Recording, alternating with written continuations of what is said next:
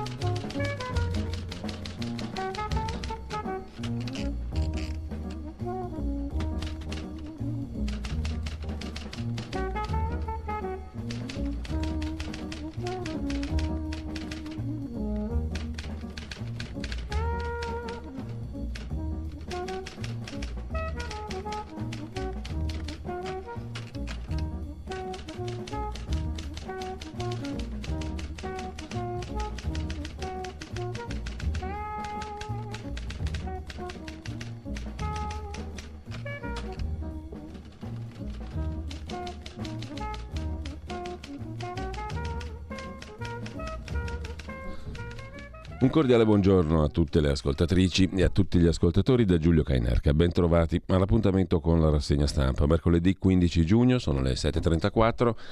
Siamo in ritardo, radiolibertà.net, tutto quello che vi serve, tutto quello che ci serve, con poche parole, tanti fatti e un po' di soldini.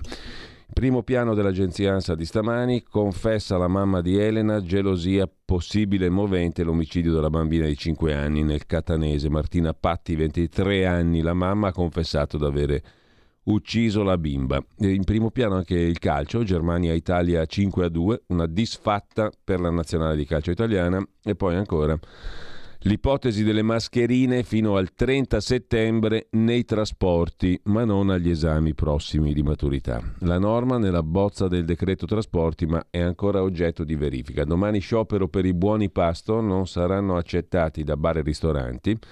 Feder Distribuzione dice un'azione drastica ma necessaria. Le associazioni dei consumatori protestano, siamo ostaggio delle rivendicazioni. Mentre per quanto concerne la politica, Lega e 5 Stelle scossi dal voto, c'è chi pensa di lasciare il governo. Un'intervista sul Corriere della Sera a Matteo Salvini, la vedremo tra poco. Benzina sfonda i 2 euro in 7 giorni, più 7 centesimi al litro. In aumento anche il diesel, intorno ai 2 euro. I tassi sui nuovi mutui vicini al 2% dopo la stretta della Banca Centrale Europea e poi strage di Capaci, la Cassazione conferma quattro ergastoli, anche questo lo vediamo dopo. Più dettagliatamente, Mosca intanto la Russia annuncia un corridoio per far uscire i civili dalla Azot. Non faremo pressione sull'Ucraina per trattare, dicono gli Stati Uniti. L'Occidente invece dice l'Ucraina non cerchi più compromessi con Mosca. A Sieverodonetsk nei rifugi dell'impianto chimico Azot ci sono ancora 540-560 civili. Il Papa dice una superpotenza vuole imporre la sua volontà. La Nato ha abbaiato troppo a Putin sostanzialmente.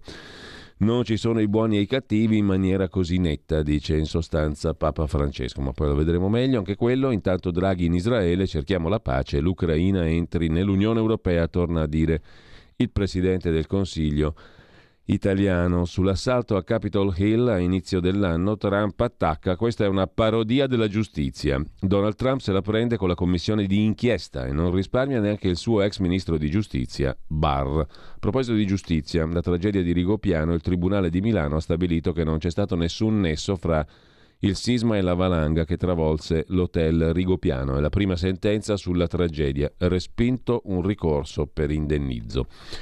Il dissidente russo Navalny trasferito in un carcere di massima sicurezza, il suo staff fa sapere nessuno ha avvisato parenti e avvocati. Mentre era candidato sindaco a Ventotene, Adinolfi, che era già stato esponente di vari partiti cattolici, centristi, eccetera, eccetera, Adinolfi non ha preso neanche un voto, neanche il voto del mio cane. Adinolfi zero titoli e si è raffigurato appunto in foto con il suo cane.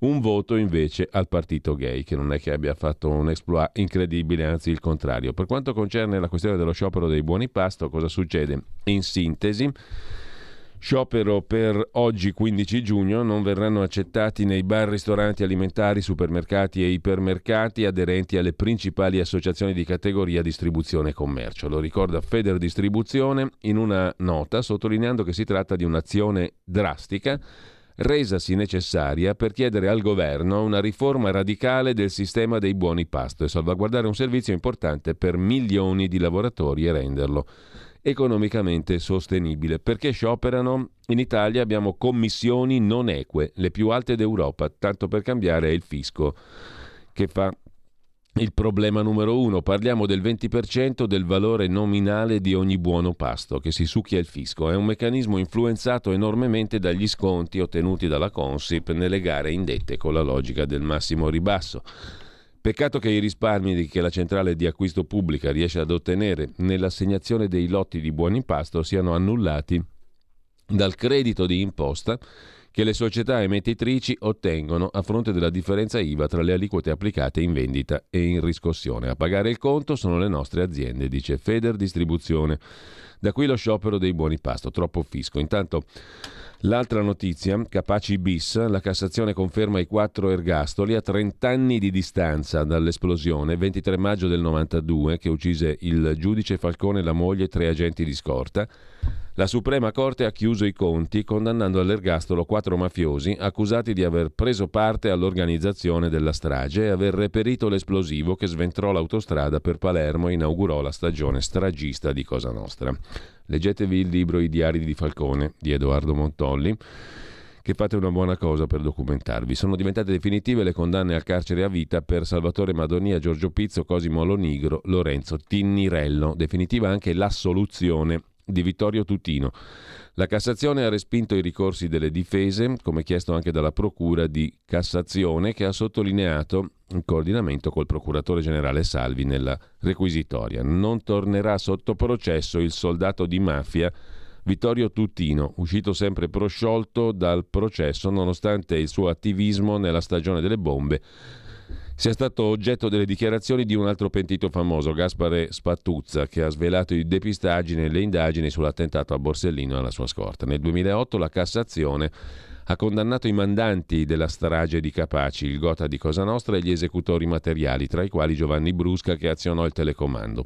Il verdetto su Capaci bis chiude il cerchio. La procuratrice generale Cardia aveva però sostenuto che nella assoluzione di Tutino c'è stata una caduta di logicità nella sentenza d'appello. Insomma, Tutino è ancora un'ombra da illuminare, ha insistito il procuratore generale nel suo ricorso alla Suprema Corte. I giudici della Corte d'Assise d'Appello di Caltanissetta, nella sentenza del 21 luglio 2020, si sarebbero fatti influenzare dall'assoluzione di Tutino in primo grado.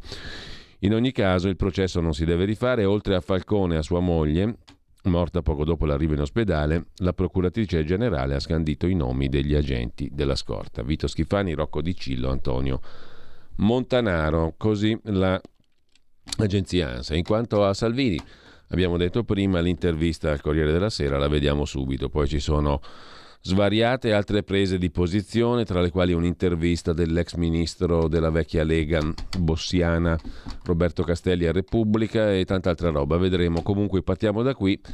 Pagina 3 del Corriere della Sera di oggi, Cesare Zapperi intervista Matteo Salvini, riassunta così l'intervista sul Corriere, attendo risposte da Draghi, mi do tempo fino a settembre. Ora mi chiede di riflettere chi, compresi Zaia e Fedriga, credeva in Draghi. Ci sono temi sui quali non si può transigere. Riforma Cartabia non la mettiamo a rischio, dice Salvini. Fratelli d'Italia beneficia di essere all'opposizione. Noi abbiamo preferito responsabilmente farci carico dei problemi degli italiani. Prima tappa post elezioni Genova per festeggiare Marco Bucci, ma lì avete dimezzato i voti, osserva l'intervistatore. Giusto, risponde al Corriere Matteo Salvini, celebrare una vittoria figlia anche del decreto Genova, un provvedimento fortemente voluto dalla Lega osteggiato dalla sinistra. Grazie a Bucci e alla Lega di governo il ponte Morandi è stato ricostruito a tempo di record. Mentre il PD ci attaccava. La nostra lista ha pagato un prezzo alle civiche e all'astensione. Dobbiamo lavorarci. Lei dice che avete conquistato 21 sindaci in più, ma ci sono anche quelli che avete perso, come Lodi, o dove siete in difficoltà da Verona ad Alessandria. A Parma, per onestà, risponde Salvini, è giusto valorizzare i tanti nuovi comuni conquistati e le vittorie, senza sottovalutare le sconfitte sulle quali dovremo riflettere.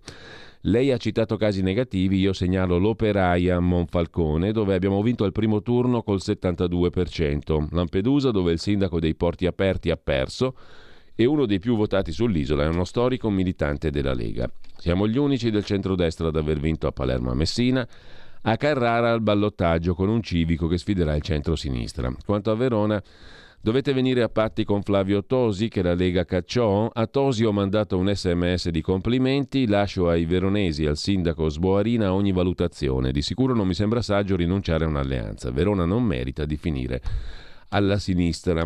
Fratelli d'Italia vi ha superato anche al nord. Cosa sta succedendo? Fratelli d'Italia, risponde Salvini, beneficia dell'essere all'opposizione. Noi abbiamo preferito responsabilmente farci carico dei problemi degli italiani. Esempio, se noi fossimo stati all'opposizione ci sarebbe stata una stangata sulla casa degli italiani.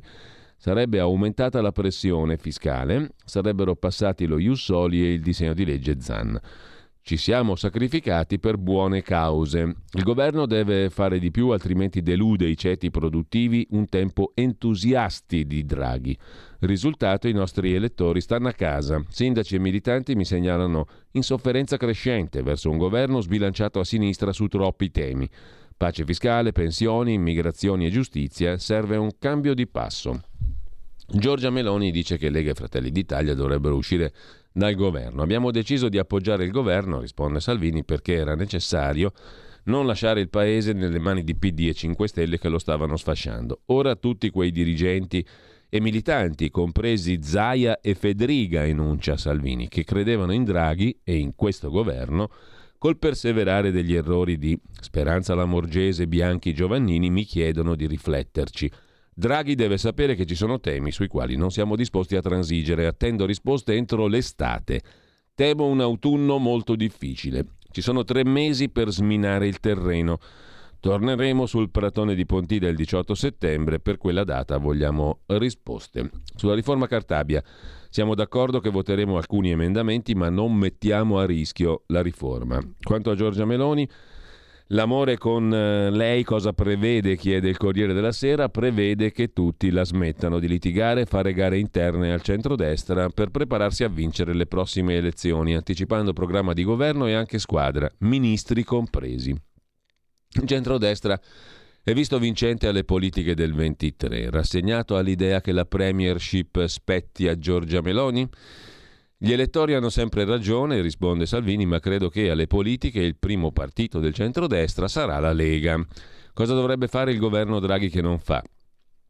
Pace fiscale a beneficio non dei grandi evasori, ma di tanti cittadini per bene che non sono riusciti a pagare le tasse per colpa della crisi. Stanno per partire cartelle esattoriali per 16 milioni di italiani, molte delle quali sono sotto i 10.000 euro. Draghi lo sa.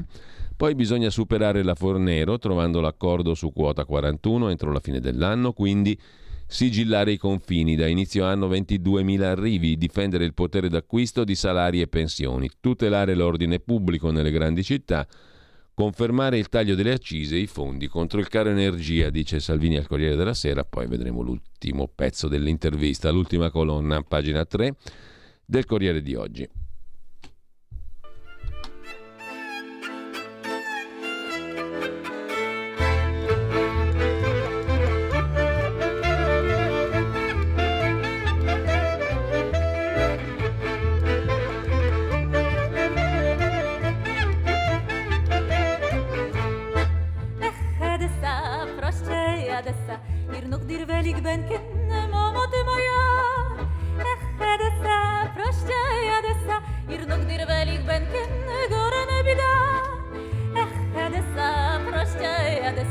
edessa proście edessa Proście di breviata кричите сикура mir wollen sich doen wie alle Burschuen ich hätte es Mama ja люблю тебя ihr wollt doch hit geflogen als steht it vor die Augen Artiste Moldavanke er mit der ganzen Haar es gehen mit die Krellen das scheinige Mamsellen in die Traktieren trinkt man sich dort Chai Buongiorno, ben trovato a Ugo Poletti, direttore di Odessa Journal, in collegamento Skype con noi anche stamani. Buongiorno direttore, come stai? Direi abbastanza bene. Allora, abbiamo mm, qui sulla nostra pagina Facebook, e lo possono credo vedere anche coloro che ci stanno seguendo, in forma video, eh, la copertina del tuo libro che eh, esce in libreria il 28 giugno ma è prenotabile già da oggi, nel cuore di Odessa, l'orgoglio di una città al centro della storia, il racconto della resistenza alle porte dell'Europa, edito da Rizzoli. Lo potete trovare già online, lo troverete nelle librerie appunto dal 28 giugno. Allora, direttore, cos'è che ti ha mosso a scrivere questo libro? Ma eh, devo dire che trovandomi in mezzo a un'esperienza eh, formidabile nella sua, diciamo, eh, tragicità, ma anche diciamo esistenziale, perché questa guerra eh, non è soltanto, soltanto, soltanto diciamo, un evento bellico politico, è stato per me anche un'esperienza che ha inciso nelle persone che conosco, ha inciso nella città, quindi tante cose avrei voluto dire in televisione, nelle nostre conversazioni, qui ne abbiamo dette tante, questo è stato uno dei luoghi dove ho potuto parlare più liberamente e più intensamente, ma tante cose che riguardano le storie della città, le sue mm. leggende, eh, il suo, la, cosa la rende straordinariamente diversa dalle altre città ucraine e cosa la rende interessante per il mondo. Tutte queste cose qua che sono quindi un po' di storia, un po' di arte, un po' di cultura, vita sociale e, e riflessioni sul futuro, tutte queste cose non avevo lo spazio per dirlo nei vari canali televisivi, radio, nei giornali con cui mi sono trovato a interagire quotidianamente all'inizio della guerra. E questa è stata l'occasione, una, una cosa che avrei pensato di scrivere magari in pensione, ma il momento era giusto, anche se è stato fatto con molta difficoltà, con molta eh, fretta, perché in questo c'è anche l'attualità che ti spinge. E questo insomma è una storia anche personale, non è soltanto d'essa, racconto di me, racconto di cosa mi è successo, quindi sono io che porto il lettore per mano a conoscere questa città e a fare delle riflessioni sulla guerra. Quindi diciamo attraverso la tua personale esperienza è un modo per conoscere questa città, oltre al risvolto esatto. politico e bellico che tutti più o meno conosciamo. Più, dico più o meno perché poi in realtà è una conoscenza affidata come sempre certo. a, a, chi ce la media, ce la offre, ce la dà. No? In questo caso tu attraverso la tua esperienza individuale co- ci fai conoscere anche una città, oltre ai fatti contingenti bellici, se non ho capito male, no? Esatto, esatto. Cioè, Odessa è comunque il centro di questo racconto ed è anche interessante perché eh, la guerra vista da qui ha un sapore diverso che vista da un'altra città, sia per motivi concreti, perché noi abbiamo la guerra ci ha toccato, ci ha colpito, ma non ha eh, portato quelle stragi che abbiamo visto in altre parti dell'Ucraina. Quindi è una guerra che ci ha dato anche la possibilità di pensarci, perché mm se tu hai la, la, casa bombardata non hai tempo di riflettere, hai soltanto il tempo di eh, salvarti, ricostruire e, eh, diciamo, e, aiutare chi è colpito. Se, se, se sei Odessa riesci anche a, te, a trovare due minuti per pensare al futuro di questo paese, alle conseguenze di questa guerra e ai rapporti col mondo.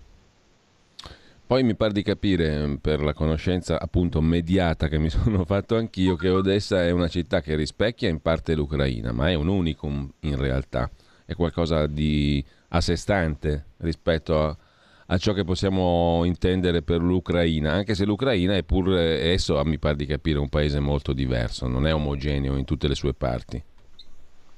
È una cosa che scrivo nel libro più volte, l'Ucraina è un paese molto composito, molto complesso è un paese, per esempio, che a differenza dell'Italia non è unito da eh, razza, lingua e religione, perché le tre eh, condizioni che in Italia fanno sì che siamo di fatto, nonostante noi non ce lo vogliamo raccontare, un popolo unito, un popolo abbastanza omogeneo, non abbiamo delle minoranze etniche che, con, con, che possono condizionare la vita politica, nessuno dubita che l'italiano è la lingua prioritaria e la religione cattolica è la ragione identitaria, anche chi non va a messa a Natale il predetore lo mangia, quindi queste tre cose qui non succedono in Ucraina, eppure questa guerra ha unito questo paese.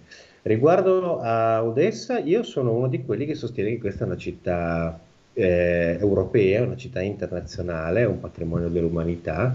Questa città l'hanno costruita eh, persone che venivano da altri paesi.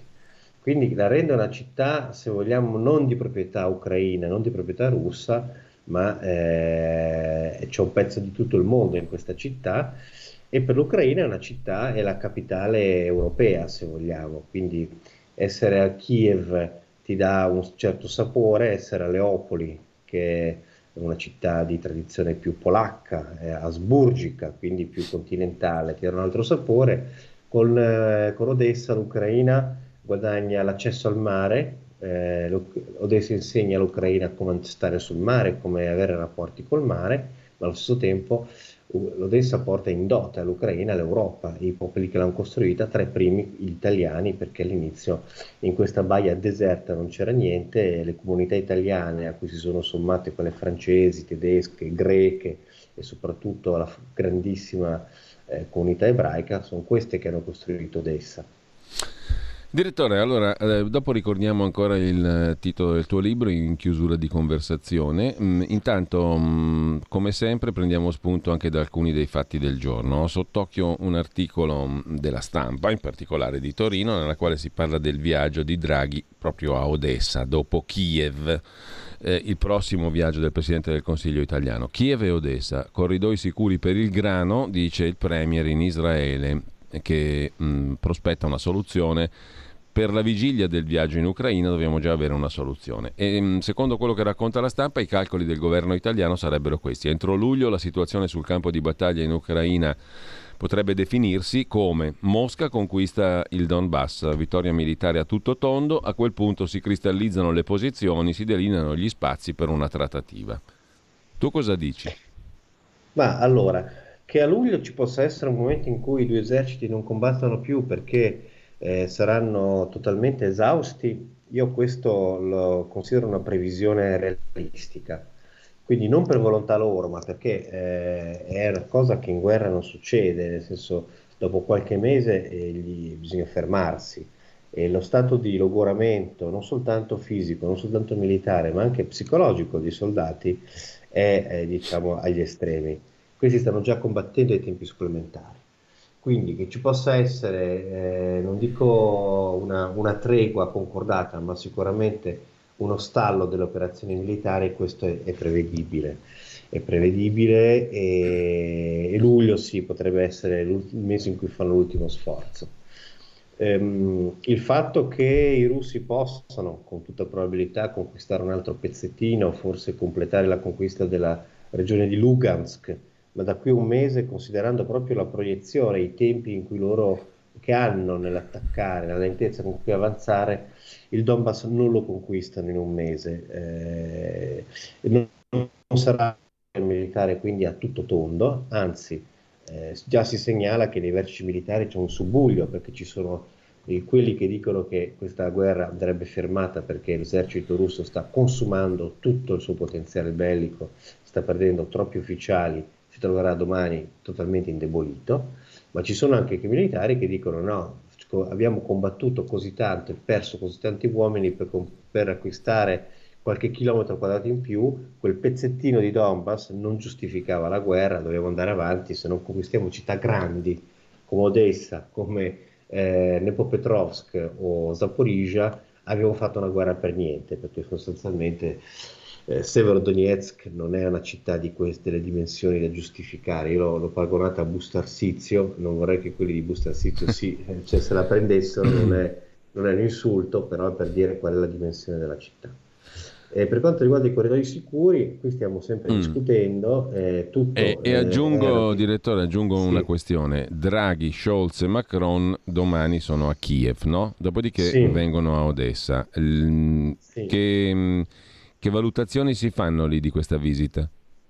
Ma allora, eh, dirò una cosa che è molto controcorrente e che non farà piacere a molti opinion makers europei. Eh, noi diamo un grande valore, noi europei, soprattutto noi italiani, per noi Draghi è il nostro, diciamo, prestigiosissimo presidente del Consiglio, diamo grande valore a questa visita eh, non è così da parte ucraina, cioè da parte ucraina è molto più gradita la visita di un Boris Johnson o di un premier polacco perché loro valutano i paesi europei sulla concretezza, cioè quanti armi ci avete mandato, quanti mm. aiuti concreti ci avete mandato. Adesso, quando loro incontrano Draghi, sanno che incontrano l'Italia, che è un paese molto importante, ci mancherebbe, noi siamo uno dei paesi più importanti del mondo, questo è anche bello ricordarcelo.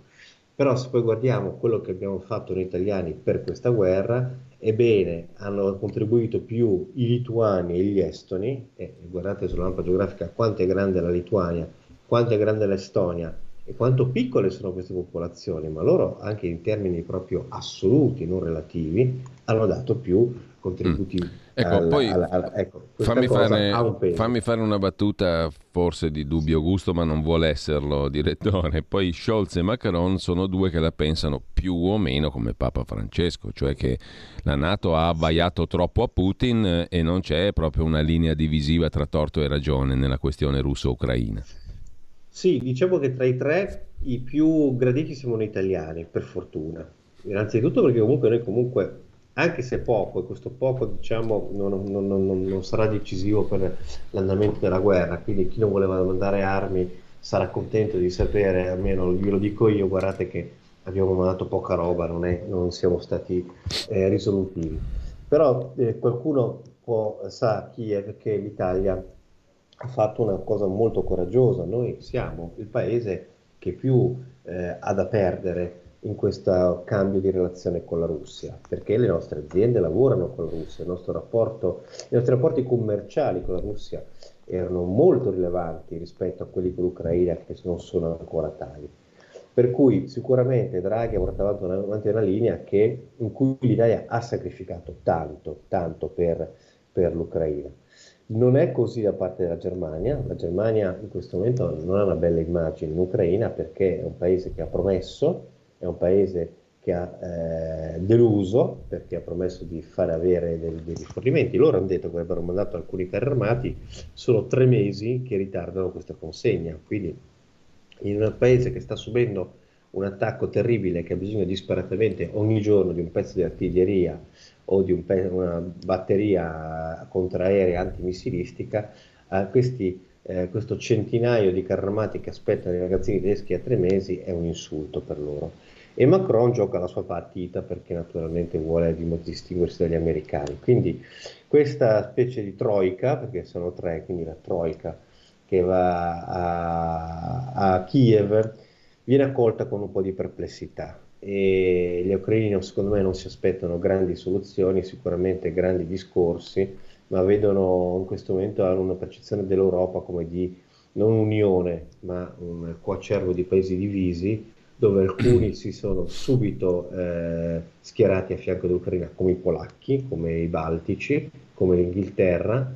Invece mm. l'Europa continentale, nella sua lentezza e sua, nei suoi dubbi amletici, in questo momento non, lo, non, non viene considerata come decisiva. Non penso che neanche Papa Francesco sia molto popolare in Ucraina ma perché Papa Francesco che fa, una, fa, fa il Papa e quindi il ruolo del Papa è, è quello della, del, della, pace a tutti i costi e del dialogo, eh, cade in un momento in cui veramente l'ucraino medio dice il dialogo con chi? Con quelli che ci hanno ammazzato così tanta gente a Bucia, eh, il fatto di voler eh, far incontrare eh, rappresentanti ucraini con rappresentanti russi, è questo momento in cui l'emotività, il dolore, il, il risentimento sono a un livello eh, troppo alto, in questo momento il, parlare di distensione, parlare di porgere l'altra guancia, parlare di perdonare, eh, sono parole che non, non, non sono nel dizionario in questi giorni, è comprensibile, bisognerà aspettare. Oltretutto teniamo conto che c'è, come sappiamo, l'abbiamo già detto anche in questa sede, una certa eh, rivalità tra le varie comunità cristiane, gli ortodossi non apprezzano molto il Papa. Eh, questa loro la considerano a torto casa loro, perché ripeto, qui non c'è una sola religione, ce ne sono tantissime, ma gli ortodossi vedono il Papa come un'intromissione non gradita. Un altro flash, eh, direttore dalla rassegna stampa di stamani. Sul Corriere della Sera c'è un'intervista da Leopoli al sindaco della città, Andriy Sadovi, il quale dice senza l'argine ucraino la guerra dilagherà. Putin è come sì. un orso impazzito, è impossibile trattare. Chi punta al compromesso con lui deve essere pronto a cedere pezzi di casa sua. Allora, secondo te eh, Putin si ferma in Ucraina o senza la, la resistenza ucraina dilagherebbe fino a chissà dove? Mm, Beh, ma... su questo non abbiamo dubbi, nel senso che eh, Sadovi tra l'altro è un personaggio molto importante politicamente, perché non è solo il sindaco di Leopoli, ma è un leader politico di, di caratura eh, nazionale. Eh, la, se c'è una cosa che eh, tutti possiamo ammettere, la Russia ha dimostrato di essere un paese che utilizza la guerra, utilizza lo strumento militare per, per la risoluzione dei problemi cosa che per noi è stato uno scandalo, cosa che per gli europei è una cosa che ci ha trovati totalmente impreparati. La Russia se c'è bisogno, se c'è qualcosa che vuole, usa le armi, punto. E usa le armi perché grazie al, ai combattimenti, grazie a una questione militare può ottenere degli obiettivi. Ebbene, l'obiettivo imperiale della Russia, cioè quello di ricostituire eh, l'egemonia, l'influenza, il controllo di alcuni paesi limitrofi, certamente l'Ucraina e la Bielorussia sono eh, nel mirino, ma domani se eh, ipotizziamo la Russia vincesse, cioè in Ucraina avrebbe il controllo di questo paese, avrebbe un esercito ucraino che non combatte più, in un giorno conquista la Moldavia. La Moldavia è un paese dove c'è anche lì metà del paese filorusso, la Moldavia è un paese molto fragile, non ha un esercito, non ha la protezione della Nato, non riesce ad avere la protezione di nessun paese europeo, sarebbe molto più vulnerabile dell'Ucraina. Domani in un batter d'occhio eh, la, la, Russia di Putin prenderebbe la Moldavia senza alcuna esitazione e quindi poi i confini di un Stato minaccioso si avvicinano all'Europa. Ecco perché in un certo senso gli ucraini stanno dicendo una cosa molto sensata guardate che li stiamo fermando noi per voi, se no domani la minaccia ce l'avete ai vostri confini. Allora, io ti ringrazio, direttore. Ricordo a chi ci segue che eh, cercando online può già trovare il tuo libro intitolato Nel cuore di Odessa, edito da Rizzoli, lo può già prenotare, uscirà in cartaceo in libreria il 28 di giugno. Intanto, mh, mm, direttore, buona giornata, grazie ancora. Ci sentiamo grazie. venerdì. Ci sentiamo. Grazie. A venerdì allora, buona, buona giornata venerdì. e buon lavoro a Ugo Poletti da Odessa.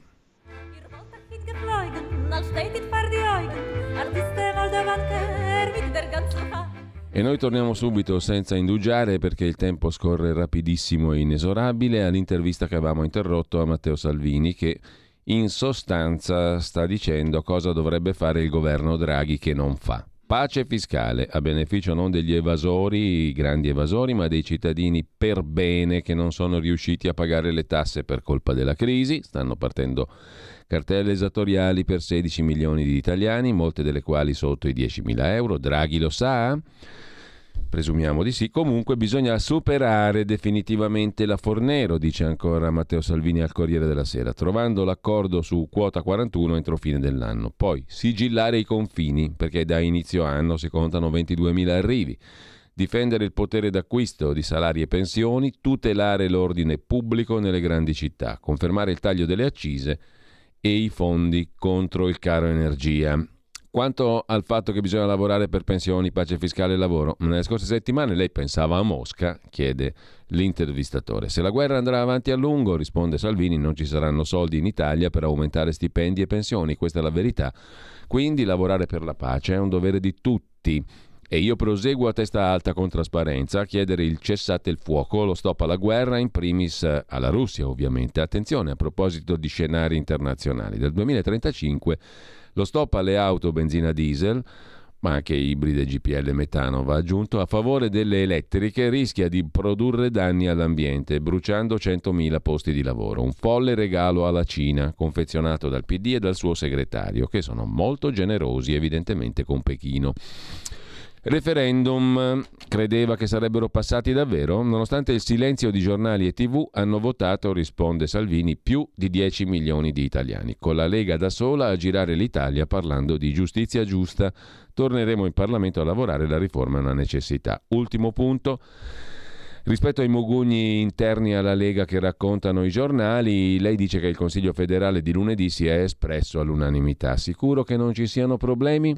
Risponde Matteo Salvini, le rivelo una cosa, i mugugni ci sono stati tutti nei confronti del governo.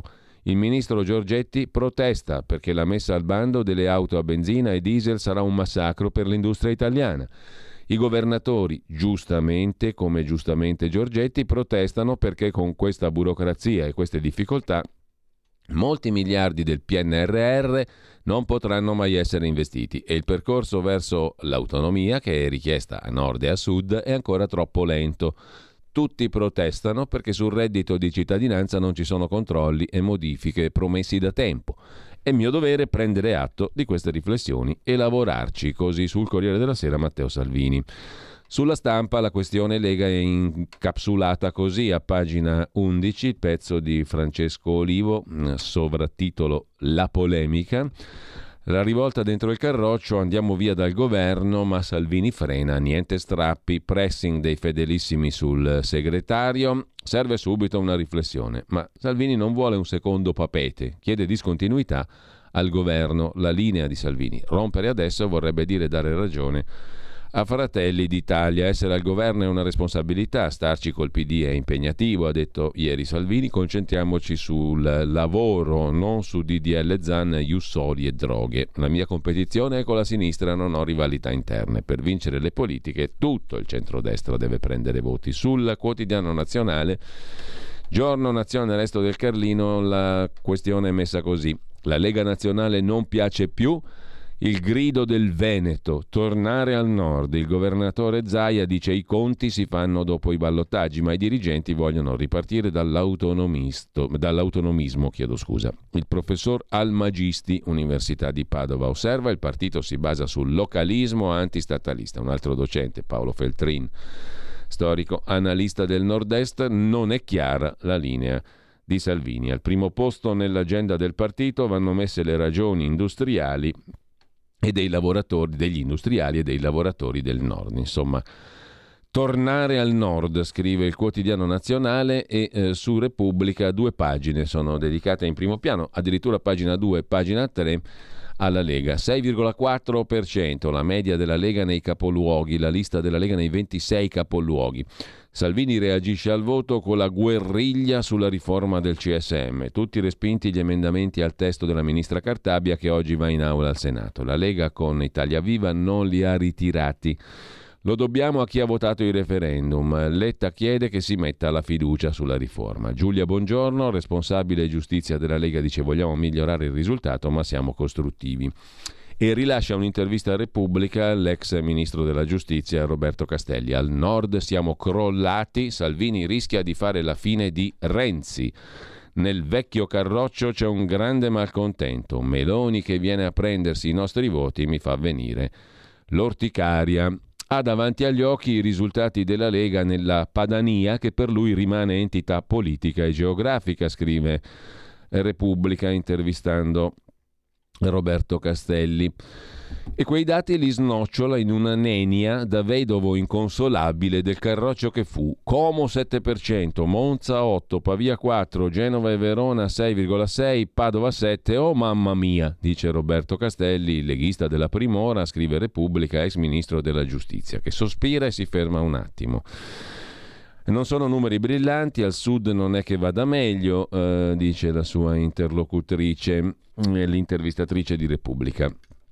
Commenta Castelli, guardi, io sono rimasto nella Lega per l'autonomia e il federalismo. Quello che accade sotto la Toscana mi interessa relativamente. Di certo, se proiettiamo questi dati sulle prossime politiche, viene da domandarsi, ma dove andiamo? Dovevamo cambiare l'Italia così non cambiamo proprio nulla e mi colpisce una cosa, che oggi l'attuale classe dirigente canti vittoria perché la Lega ha conquistato qualche comune in più. Per carità, in coalizione siamo andati bene, ci sono stati diversi successi, ma dietro Fratelli d'Italia. Ora, a me Giorgia Meloni sta simpatica, ma pensare che la leader romana di un partito centralista venga a prendere voti a casa mia mi fa venire un po' l'orticaria. Ma la Lega da tempo è un partito che cerca di andare oltre la dimensione settentrionale. Guardi, risponde Castelli, anche con Bossi abbiamo cercato di guardare al sud. Magari da quelle parti arrivavamo al 3%, ma non tradendo le origini. Oggi abbiamo snaturato un partito per conquistare un non esaltante 6%, mentre al nord siamo crollati. Salvini deve farsi da parte? Non credo che lo farà, risponde Roberto Castelli, ex ministro della giustizia, prima delle politiche, ma se continua così rischia di fare la fine di Renzi, che per inciso fu travolto da un referendum. Ma lei nella Lega, chiede Repubblica, vede formarsi un dissenso organizzato, un movimento critico nei confronti di Salvini? Esiste un mugugno critico, mettiamola così, risponde Castelli. Io vivo la pancia della vecchia Lega, il malcontento che era forte prima ora è fortissimo e moltissimi parlamentari con posizioni di rilievo che conosco da quando erano ragazzi riservatamente si sfogano.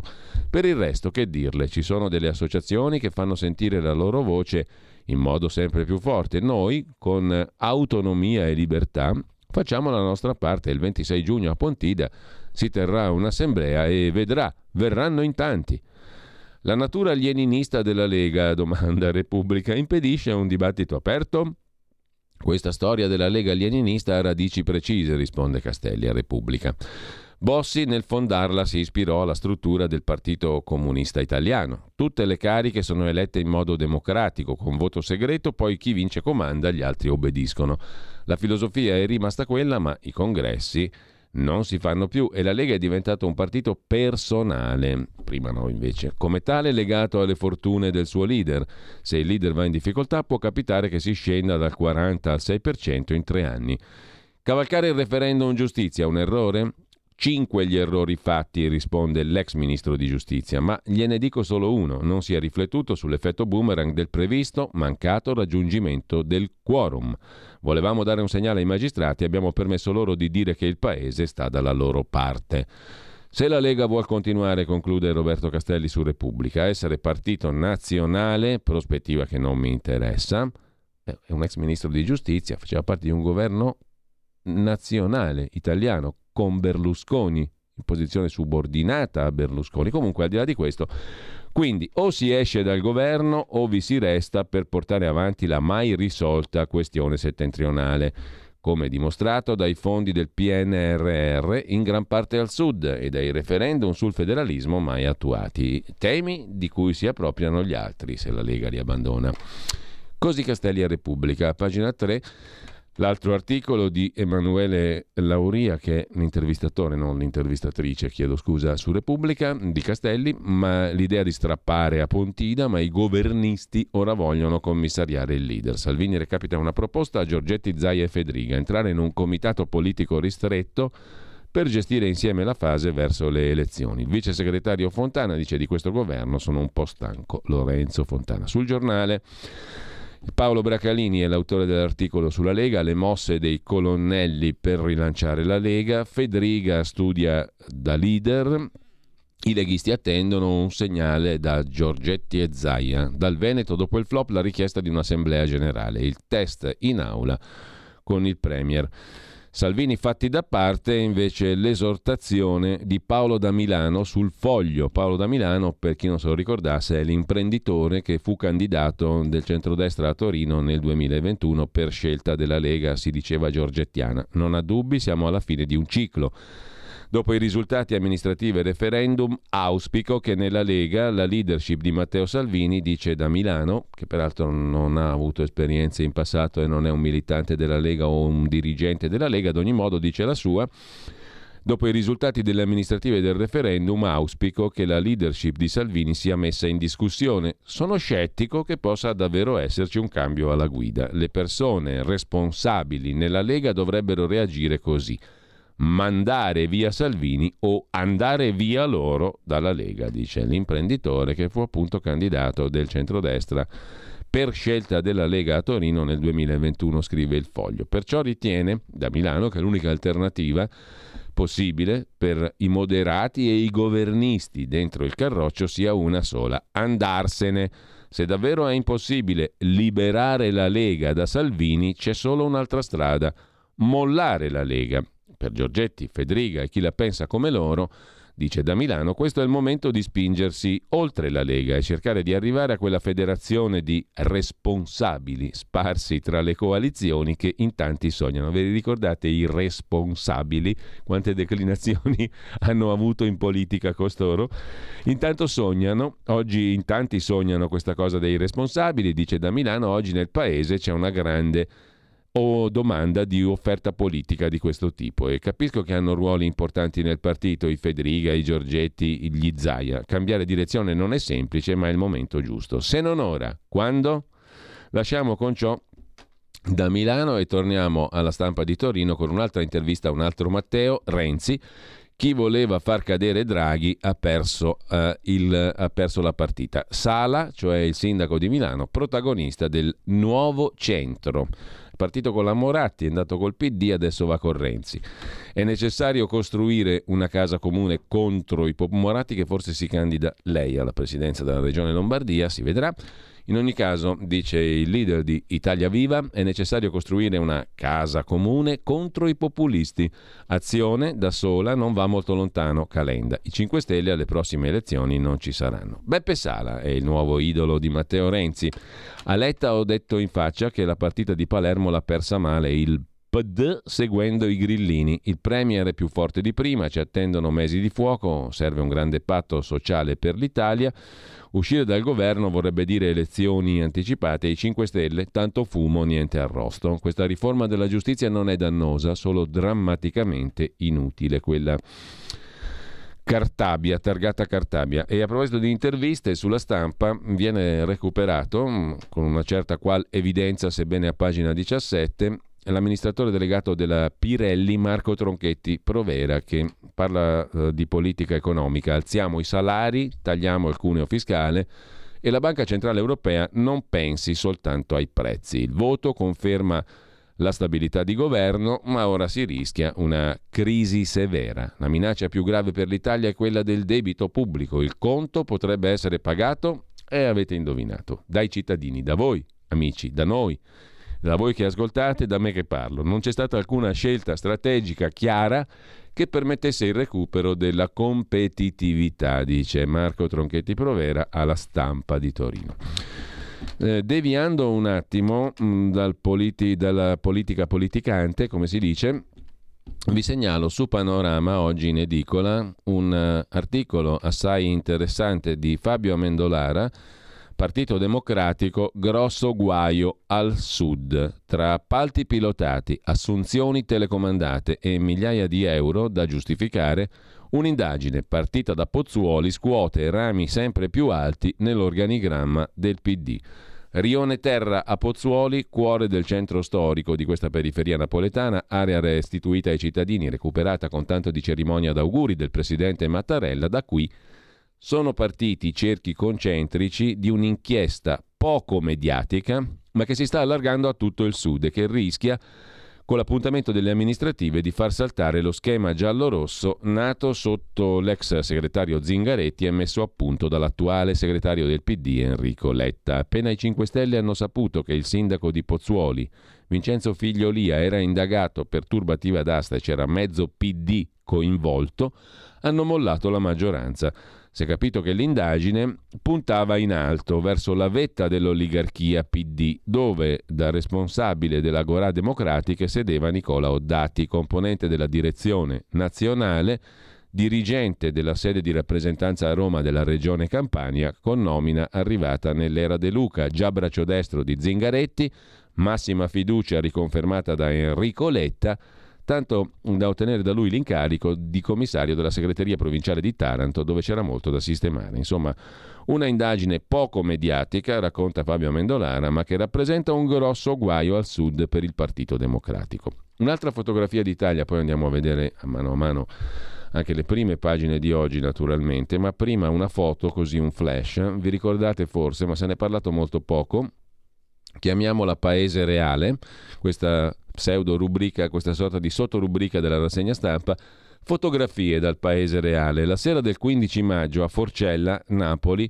Veronica viene investita mentre è tranquillamente seduta a un tavolo del locale condotto da suo marito Raffaele. Viene investita da una moto che sfreccia ad alta velocità. Mentre aspetta l'ambulanza, è grave, ha perso i sensi, ehm, il marito viene accerchiato e minacciato da 15 ragazzi che gli dicono se parli ti facciamo fuori. Veronica è stata 10 giorni in coma farmacologico, ieri è stata dimessa, era l'arroganza dei baby camorristi.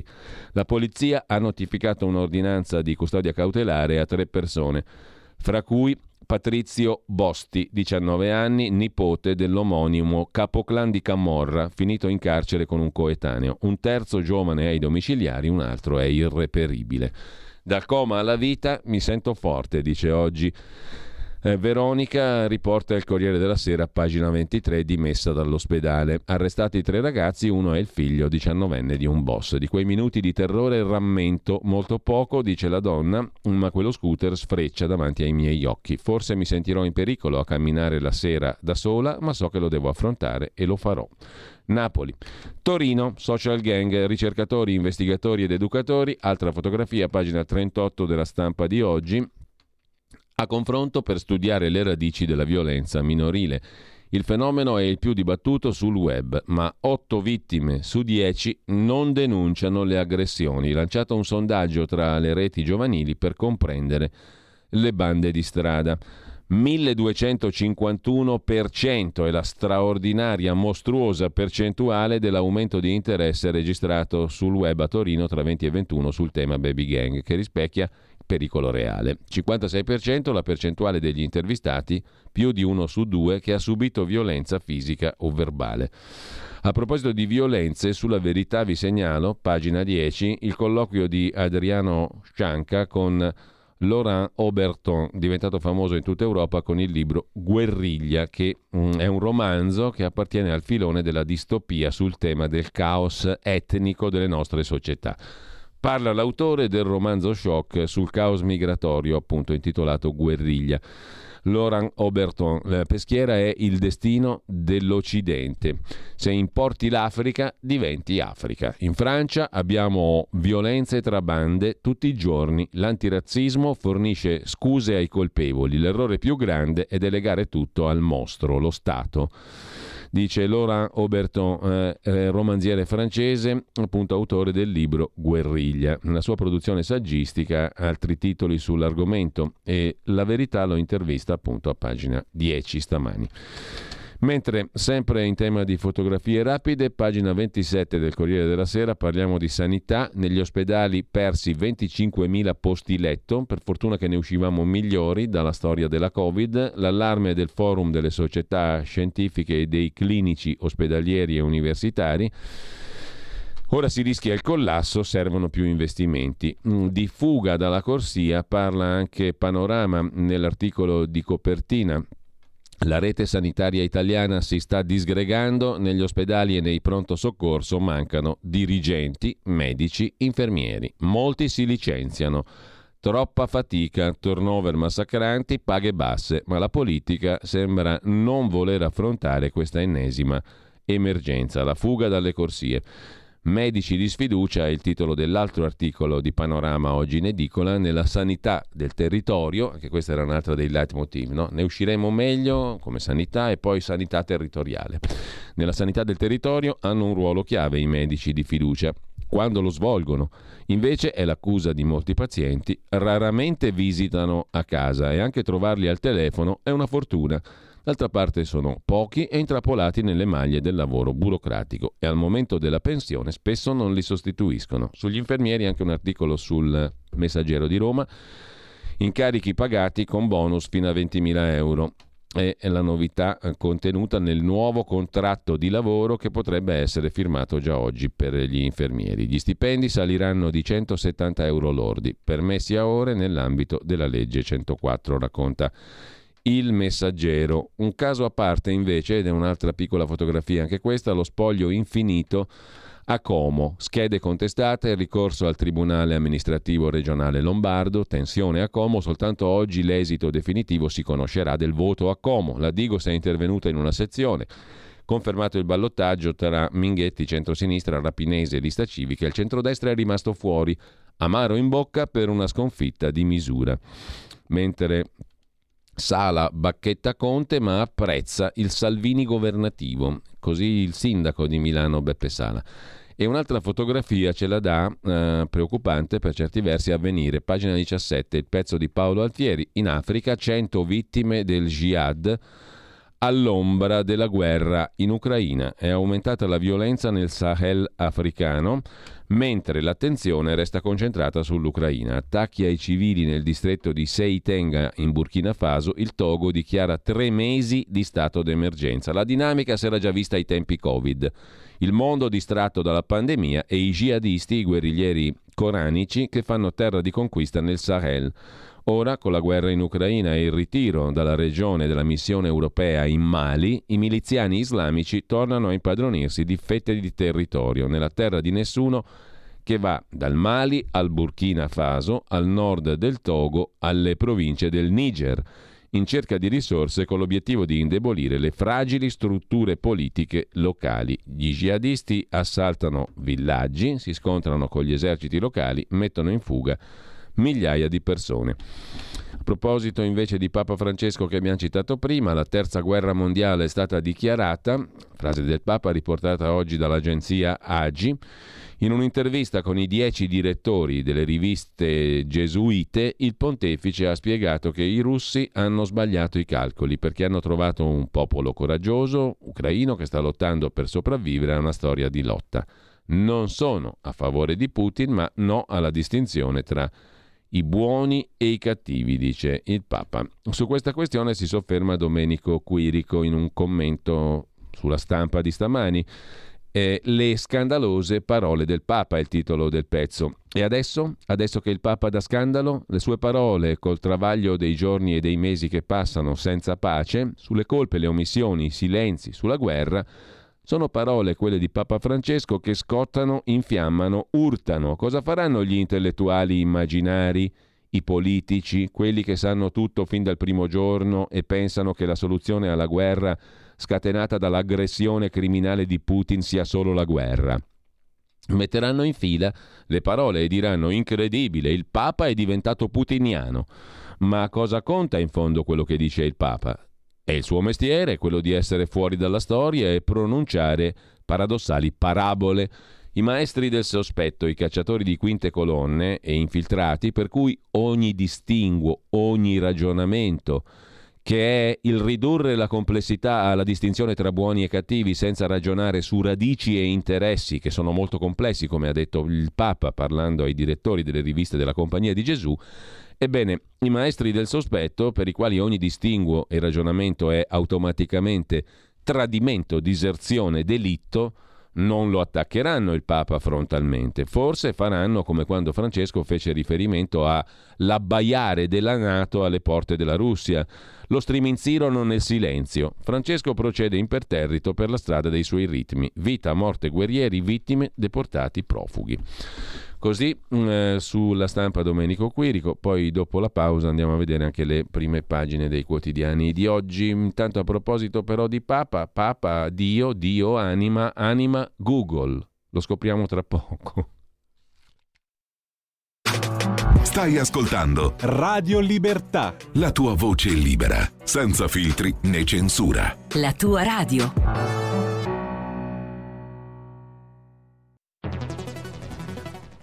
La radio è sempre di più ovunque. Io la radio la ascolto in auto con tutti i nuovi programmi, perché ho la radio DAB. E tu? Io al lavoro ascolto la radio dal mio computer. E tu? Io a casa l'ascolto dalla mia TV. E tu? Io l'ascolto dal mio telefonino con Radio Player, l'app delle radio italiane. E tu? Io la radio l'ascolto con lo smart speaker. Oggi 35 milioni di italiani ascoltano la radio così. E tu? La radio, ovunque, sempre di più. Anche Radio Libertà è su Radio Player Italia.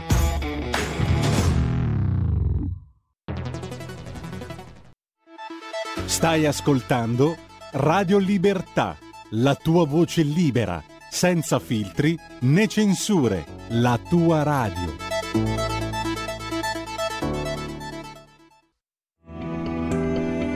Il meteo.it presenta le previsioni del giorno. l'ulteriore rinforzo dell'anticiclone africano Cipione a garanzia di una giornata soleggiata e molto calda quasi ovunque. Al mattino sole dominante con cieli pressoché sgombri da nubi su tutti i settori. Nel pomeriggio la situazione non cambierà di molto, tuttavia potranno verificarsi dei rovesci sulle aree montuose sia alpine sia appenniniche del centro. Le previsioni di ilmeteo.it tornano più tardi. Una buona giornata da Stefano Ghetti. Avete ascoltato le previsioni del giorno.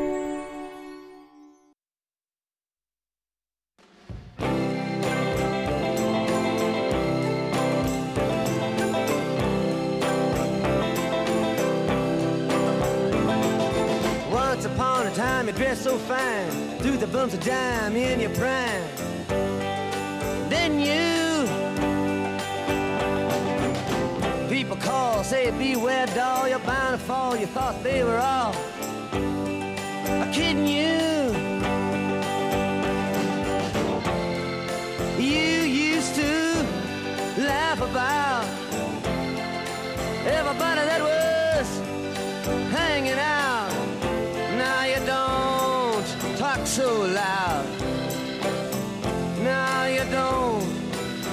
so proud about having to be scrounging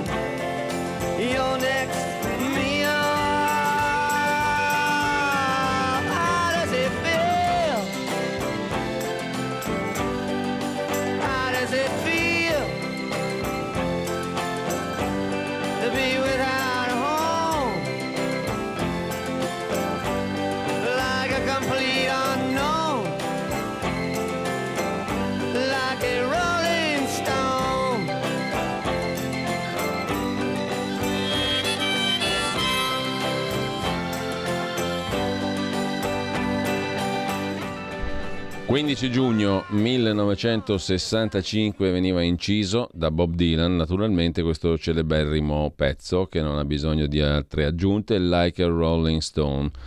15 giugno del lontano 65. Adesso andiamo a vedere il vicino presente e che cosa ci offre la nostra eh, Radio Libertà oggi. Oltre la pagina Pierluigi Pellegrin con dalle 10.40 Daniele Scalea, presidente Centro Studi Machiavelli, il referendum giustizia.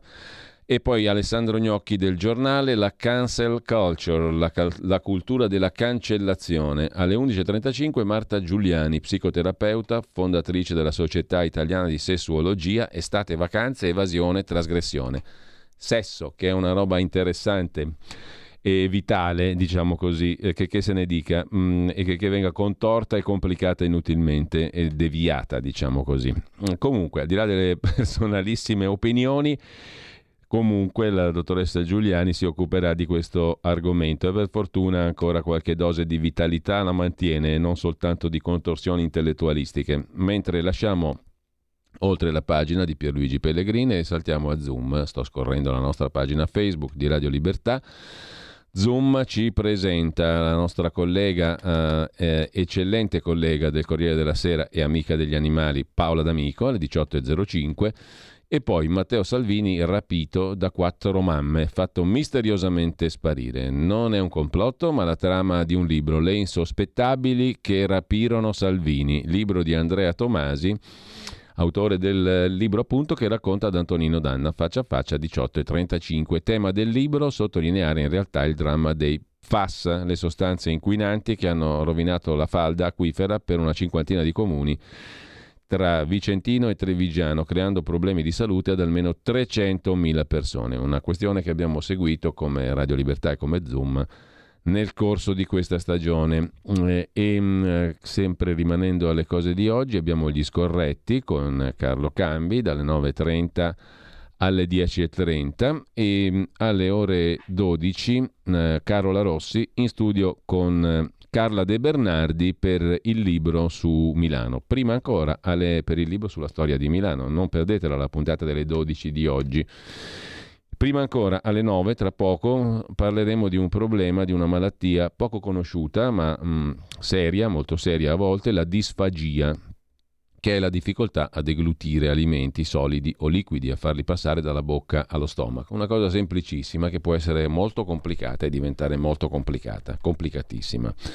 Ne parleremo con il professor Francesco Mozzanica che mh, conosceremo a partire appunto dalle ore 9 perché c'è anche un appuntamento in calendario per il 18 di giugno, sabato, all'Università degli Studi di Milano in via Festa del Perdono dalle 8.30 alle 13.45 per parlare di questo problema. Intanto torniamo, torniamo a cosa? Torniamo mm, ai, ai, agli articoli mm, del giorno, agli highlights come dicono quelli che parlano bene del giorno.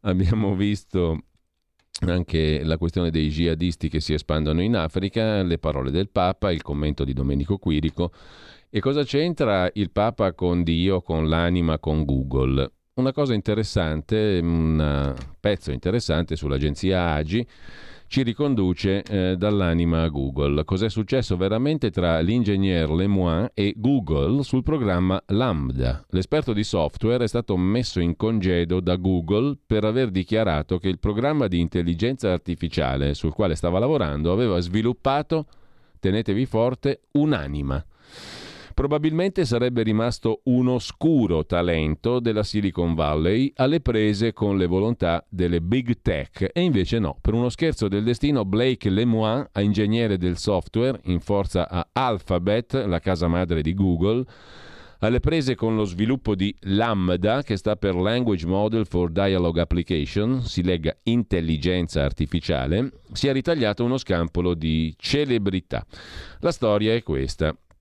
Blake ha riferito, Blake Lemoine, ha riferito al Washington Post che questo programma Lambda era senziente, questa è la parola che ha utilizzato, e che il suo modello linguistico per le applicazioni di dialogo era tale che poteva benissimo avere un'anima. Nel descriverla gli ha dato anche un'età, 7-8 anni. È bastato quello perché Google sospendesse con congedo amministrativo retribuito l'ingegnere che ha violato la politica di riservatezza dell'azienda bollando come false le sue affermazioni. Può avere un programma di intelligenza artificiale un'anima? Può essere tutto questo un discorso di pubblicità, tra l'altro?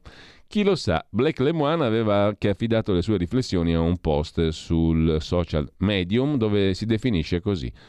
Sono un ingegnere del software, sono un prete, sono un padre, sono un veterano, un ex detenuto, un ricercatore di intelligenza artificiale, un cajun, sono tutto ciò di cui ho bisogno per essere il prossimo. Mm, bel tipo questo qua.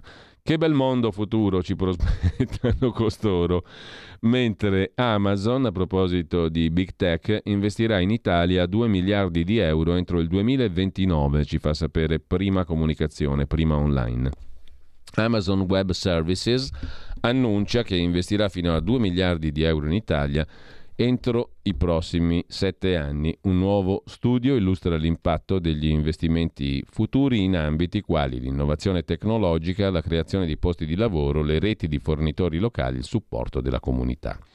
Questo per quanto riguarda il futuro. Per il presente quanto pagano gli italiani di IMU su case e immobili quest'anno?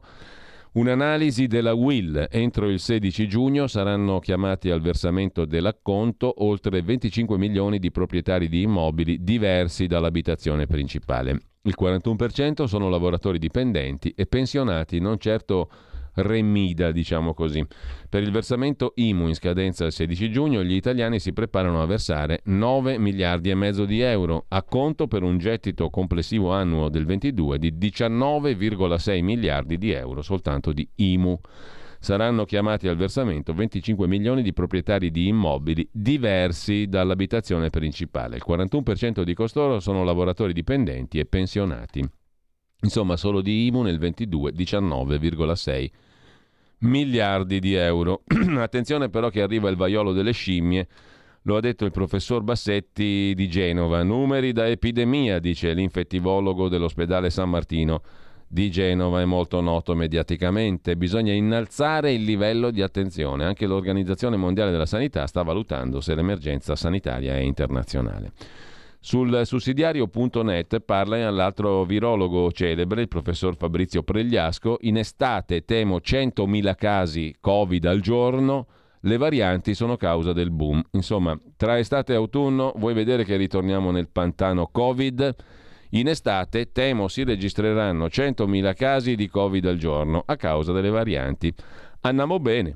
Così, così, parlò il professor Pregliasco. Intanto nell'Unione Europea ci sono 83 milioni di consumatori di droga e 5.800 overdosi al giorno. Il numero di decessi per overdose fra la fascia di età 50-64 anni è aumentato dell'82% tra il 2012 e il 2020. La cannabis resta la sostanza maggiormente consumata. Oltre 83 milioni di adulti europei hanno fatto uso di droghe nel 21, è il 29% della popolazione del continente. Vuoi vedere che c'ha ragione il patriarca di tutte le Russie, Kirill, che siamo messi male in Europa? Comunque, battuta naturalmente, sia chiaro. La cannabis resta la sostanza maggiormente consumata, con oltre 2 milioni, eh, 22 milioni che ne hanno segnalato l'uso nell'ultimo anno, ma sono gli oppiacei a causare più morti. I tre quarti dei 5.800 decessi, non credo all'anno, spero di no, di 5.800 decessi per overdose registrati. Sono le stime dell'Osservatorio europeo delle droghe e delle tossicodipendenze, scrive in questo caso l'agenzia Agi. Sui 5.800 morti, bah, spero di no all'anno, non ho, non ho, capito se sono all'anno o cos'altro, ma comunque mh, mm, non è poca roba. Intanto vi segnalo da Inside Over. un bel pezzo di Lorenzo Vita sulla questione dei migranti che devono essere spostati, questo voleva fare il premier britannico Johnson, dal Regno Unito al Ruanda. Cosa c'è dietro la scelta di Johnson che peraltro abbiamo letto oggi non è così piana ci sono ricorsi, sono stati fermati gli aerei, un aereo con cinque sole persone, insomma l'accordo sui migranti tra Regno Unito e Ruanda per portare gli immigrati che fanno il salto e cercano di sbarcare dal canale della Manica verso l'Inghilterra sono stati 10.000, meno della metà di quanti ne siano arrivati comunque in Italia, tanto per dare un'idea, in ogni caso L'accordo sui migranti da portare in Ruanda dal Regno Unito diventa uno dei temi bollenti dell'attualità britannica. L'affare è iniziato nell'aprile di quest'anno quando i due paesi hanno firmato un accordo per il ricollocamento in Ruanda di migranti entrati illegalmente in Gran Bretagna fino a che non sia terminato lo studio della loro richiesta di asilo. Accordo che in ogni caso sembrerebbe escludere un futuro approdo in Gran Bretagna anche in caso di accettazione dello status di rifugiato. Tutto questo però crea problemi e oltretutto di difficile applicazione. Eh, rapidissimamente vi segnalo sul sito asianews.it un articolo dedicato alla Birmania o Myanmar che dir si voglia, dove dopo la ridefenestrazione di Aung San Suu Kyi e il golpe del 21, non se ne è parlato più, la situazione è sempre terribile per i cittadini. A caccia di oppositori, la giunta militare birmana continua a incendiare un villaggio dopo l'altro. Ci sono tragedie nel mondo completamente dimenticate.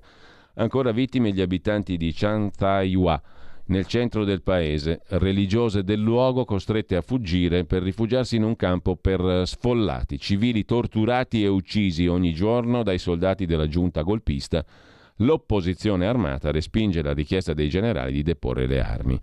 Tutto questo non interessa a nessuno, così come non interessano le orribili condizioni degli oppositori in Cina, così come non interessa lo Yemen, insomma non interessano una quantità di luoghi nei quali si soffre tantissimo e tutto viene concentrato, il focus dell'attenzione su determinate situazioni e non altre. Beh, questo va detto, mentre in Birmania, nonostante questo scenario terribile c'è chi riesce anche a fare del bene, lo racconta Alessandra De Poli sempre su asianews.it. Nella discarica di Yangon è nato un asilo nido, l'Alveare d'Oro, l'ultimo progetto dell'organizzazione New Humanity International, una struttura che accoglie 60 bambini in età prescolare mentre i genitori lavorano alla giornata, day by day. L'obiettivo è registrare i piccoli all'anagrafe e fare in modo che abbiano accesso alle cure mediche e all'istruzione superiore. C'è poi, sempre su asianews.it, siamo in Pakistan, non passa giorno che in Pakistan non ci sia un cristiano bastonato, addetto alle pulizie cristiano dell'editore del Corano, finisce in carcere per blasfemia. Si chiama Remat Masi, è in carcere da cinque mesi, la sua famiglia è minacciata, semplicemente perché quest'uomo aveva rifiutato di convertirsi all'Islam. Era addetto alle pulizie cristiano di un editore del Corano. Lo incolpano per alcune pagine del testo sacro dei musulmani trovate nello scarico fognario ma è chiaramente una balla, un'accusa inventata, non c'è alcuna prova contro di lui. Dal simpatico Pakistan andiamo alla simpatica Turchia. A Mardin decine di musulmani attaccano una famiglia assira, ebbene sì esistono ancora, gli assiri sono cristiani, per dispute sui terreni. I cristiani avevano da poco celebrato la prima funzione nella storica chiesa di Mor Gevargis, da poco restaurata dopo un secolo di abbandono. La famiglia Yilmaz è l'unica rimasta nella zona. La folla ha attaccato, la folla, eh, no Erdogan, la folla, gente comune, ha attaccato con bastoni e pietre, poi ha incendiato i campi coltivati. All'origine della contesa, rivendicazioni contrapposte su una proprietà.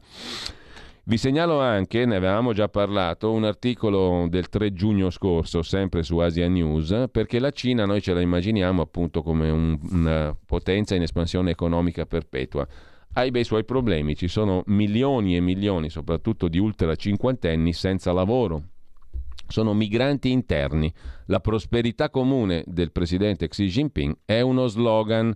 Quelli con più di 50 anni non trovano un impiego, ci racconta da Pechino Asia News, e non ricevono alcun sussidio sociale. Chi rimane nelle campagne guadagna 1400 euro all'anno a fronte del triplo di spese familiari. La crisi economica non aiuta, il premier Li Keqiang chiamato a riparare i danni causati dal mini grande balzo in avanti di Xi Jinping.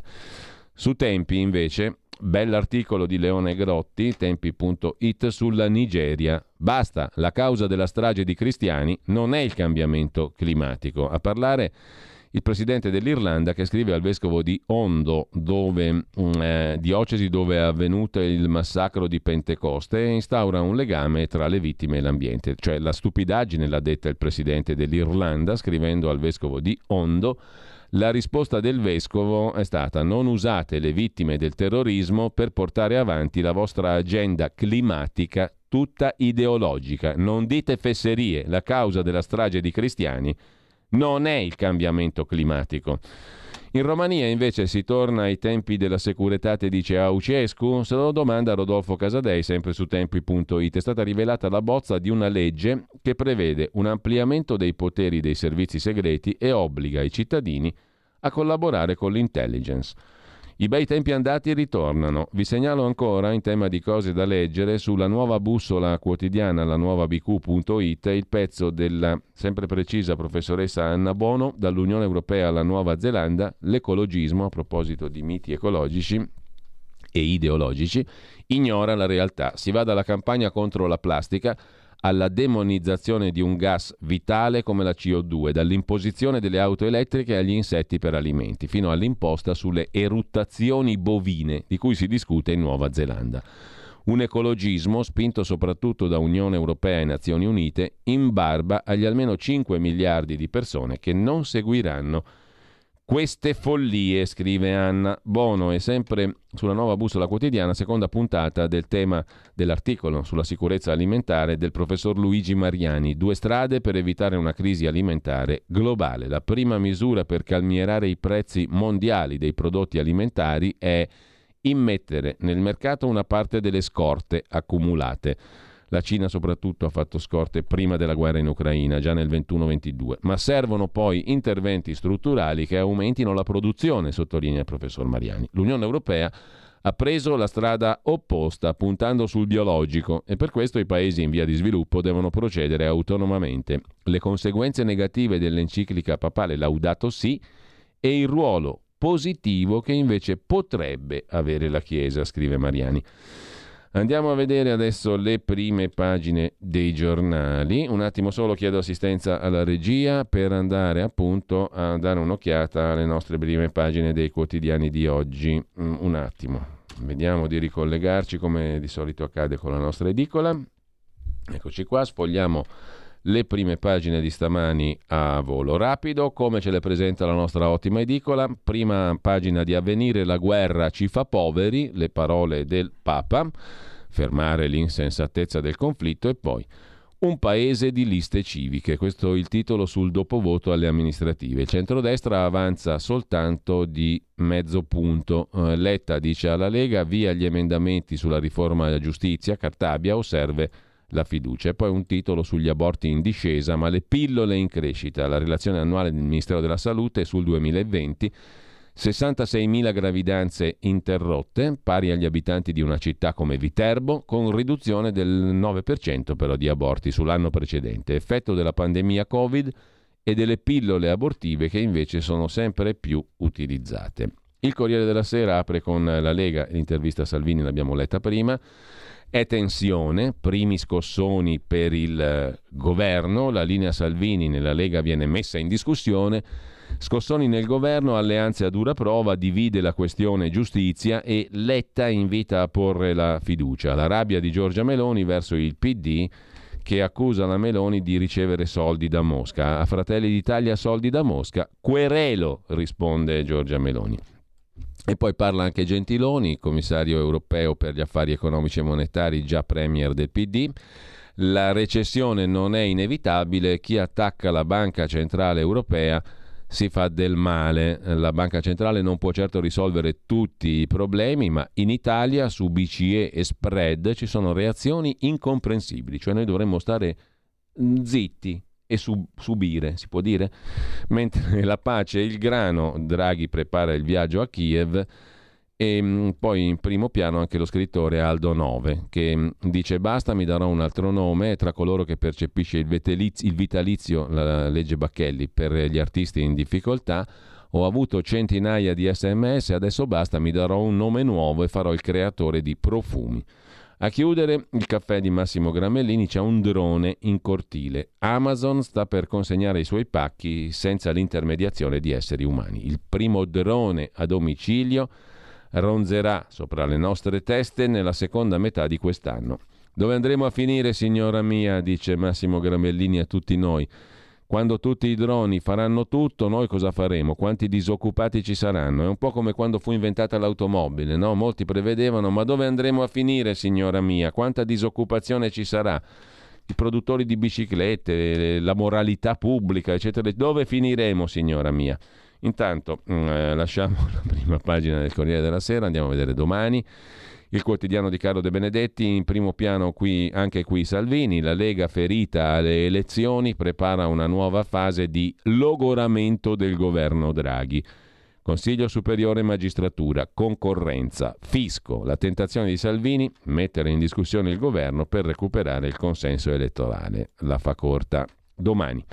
In primo piano sul Fatto Quotidiano 500.000 aziende in rosso, 770.000 poveri in più. I costi della guerra, quanto pagherà l'Italia per le autosanzioni europee a Mosca.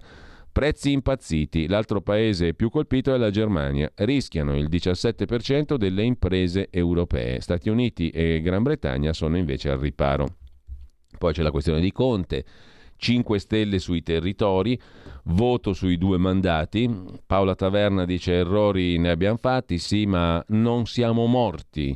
Conte, dopo la batosta alle amministrative, nomina i referenti regionali. Nessuno di loro è vicino al ministro Di Maio. In casa Lega Salvini deve fare i conti con i presidenti di regione pronti a mollarlo per fare liste personali. Poi ci sono Renzi e Calenda, il loro è un falso boom, valgono lo 0,5%, scrive il Fatto Quotidiano, e poi a Palermo gli impresentabili di La Galla. Uno è assessore e due sono consiglieri. La storia di una signora multata come Novax ma ero esentata, cortocircuito al Ministero della, Giusti- della Salute, chiedo scusa, e poi morte presunta è il titolo del pezzo di Marco Travaglio, il direttore del Fatto Quotidiano. Diciamo la verità, i 5 Stelle non sono mai esistiti neanche quando prendevano il 25% e il 32% alle politiche del 2013 o del 18 o arrivavano primi in Sicilia o piazzavano i loro sindaci. Li cercavi, non li trovavi. Niente sedi né strutture né soldi, solo i quattro amici al bar del meetup e sopra Grillo e Casaleggio padre, seguiti da Di Maio in cima. Ma soprattutto le idee, altro che vaffa e proteste, che in quattro anni hanno cambiato l'Italia in meglio, grazie anche al Premier per caso Conte, che è il super protetto di Travaglio, reddito, spazza corrotti, taglio dei parlamentari, recovery, bonus 110%, manette agli evasori, cashback, Green New Deal, eccetera. Infatti nel 21 scattò il trappolone per cacciarli da Palazzo Chigi. I media, troppo occupati a criminalizzarli perché non rubano, non si sono mai domandati come sia riuscito quel non partito di non politici a fare molto meglio dei partiti politici. Dopo l'ennesima disfatta alle comunali, i 5 Stelle sono dati per morti, può darsi che lo siano, viene da augurarselo per risparmiarsi il solito dibattito sulla morte dei 5 Stelle. Sul foglio Rapidissimamente Giuliano Ferrara osserva per fare la capa dei conservatori della destra e del centrodestra Giorgia Meloni deve essere più endorfinica che dopaminica e trasmettere anche serenità ed equilibrio perché ha raccontato la stessa Meloni in un'intervista al 7 del Corriere della Sera che da analisi mediche che ha fatto le mancano le endorfine, cioè la serenità. Devi essere più serena, eh, le scrive Giuliano Ferrara sul foglio. Dal foglio al giornale, un anno per vincere, il centrodestra, ultima chiamata. Parte la corsa per eh, le politiche e Berlusconi dice uniti siamo maggioranza. Nella Lega scendono in campo i colonnelli, scrive il giornale, la caccia a Salvini, il nodo sostegno al governo. Grillini a pezzi, il PD nel vicolo cieco torna a insultare Giorgia Meloni, scrive il giornale. E poi ancora il modello Bucci a Genova, sindaco del Fare, che piace a tutti, anche a sinistra. A centropagina le fake news della sinistra, dall'emergenza nazismo al peso di gay e mafia, un voto che ha ammazzato le bufale. Le amministrative hanno sbugiardato tre luoghi comuni del centro-sinistra, scrive il giornale. La carrellata delle prime pagine la concludiamo tra poco, intanto un po' di musica e poi parliamo di questa questione della disfagia di cui abbiamo fatto qualche cenno prima.